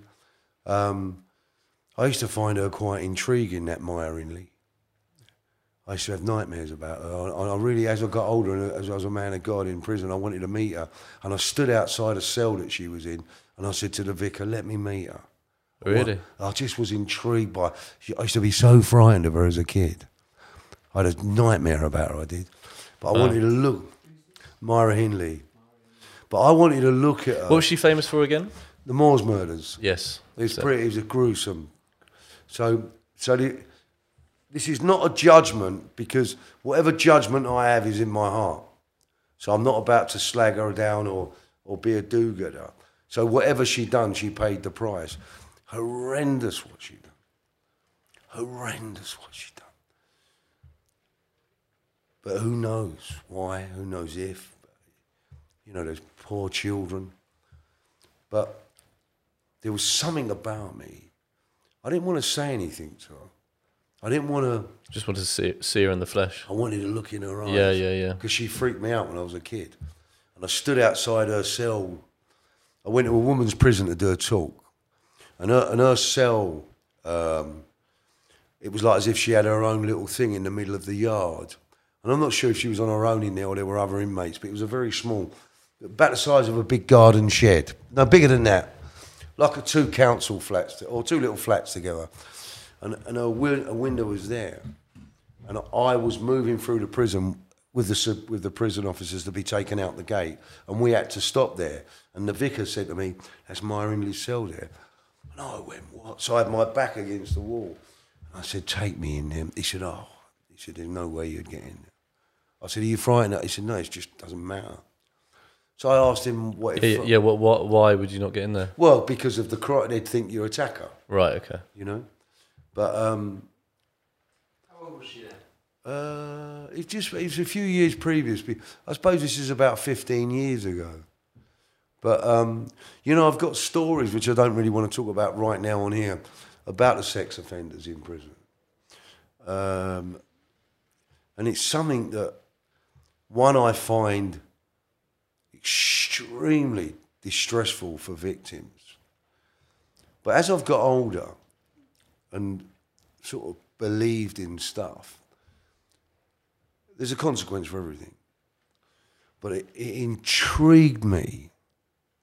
If I come away from the the gruesome acts, if I don't include that, 'Cause if I include that in it, then it, then it's just a judgment that you're a dirty, rotten pig. Yeah. But then I, I, I got into because of my own addictions, and I'm not going to be something like that. I used to think Sorry, Mike, will you come forward a bit? I used to think, I wonder what it is. We've got to be careful what we do with this stuff. Yeah, Maybe fine. we keep this on our own. no, no, fine, fine. I mean, you're more just telling us Yeah, yeah. right now, yeah. And I just feel that there's not a sympathy because it's not a word that you can uh, attach to that crime. But I, I feel like I feel like you're interested in the in the, bec- yeah the Yeah. psychology and the dysfunction of it. What's Yeah. what's the damage that's driven them to that? I think a lot of people find that. Yeah. It's like it's not like agreed, obviously not condoning it or anything, but the fact that like, what how do people get to that? What because it's it's deep rooted, isn't it? So- Something of that description in particular. Like, you could even say a murder could be completely ra- out of character and random. It can be. Some people do do that, but that the sex offender, the pedoph- pedophilic thing is so deep rooted. you can't. I'm going to tell you something now. There's a, a we but we're Shall I, um, shall, shall, yeah. Turn that off. Yeah. Well, well, before you do, before you, do, yeah, we've done those. There's just one question I'll, I'll ask for the for the recording at least. Um, How big were my dad's bollocks? yeah, yeah. okay, two questions. How big were your dad's bollocks, and how big were Reggie's? well, I think with me dad's, I think if you go back in our generation, have you ever seen the back of an elephant? How their bollocks hang? Well, I think I'm there going to show might you a funny video. There this. might be an elephant related to us. That was the length of my dad's bollocks, and I've got them as I've got older, and they're sore. You can't catch them. And the other one was how big was Reg? Yeah. Well, I think Reg, Reg had a 62 year old uh, bollock that had, uh, that had got longer over the years because they seemed to sag. And I, I can't remember exactly, but it was a bit pimply and grey hairs. Don't use that one. No, that's, no, use it. That's hilarious. Um, the last question is: uh, Are you are you a happy man now? Yeah, so uh, I, I, what did you determine as happy? Is it momentarily happiness? Uh, I could be happy right now. So right now I am. Am I happy about myself? Am I happy about my life? There's a, there's a quotation in the Bible, and it says, "The joy of the Lord is my strength." So, um, and it's not about passing it off. Um, but I do believe that there's a spirit greater than myself that brings something to me. But I'm a lot better than I was last week. I'm a lot better than I was five years ago. I'm a lot better than I was 10 years ago. And do I have moments of clarity? Yeah. Do I have moments of peace? Yeah. Do I have moments of joy? Yeah. But I think happy's a, a word that um, is, I'm not sure what happy means, to be honest with you. Well, yeah, I mean, I think some people think happy is this perfected, it's perfection of an internal peace or whatever it may be, but that's not it for me. I don't. is, it, what is it for you? Well, I sometimes I think I might have asked this in another one of our sessions, but I often ask people what what happiness is to you. I say, what is happiness, or are you happy, depending on how, how we phrase it, or what's appropriate for the for the person.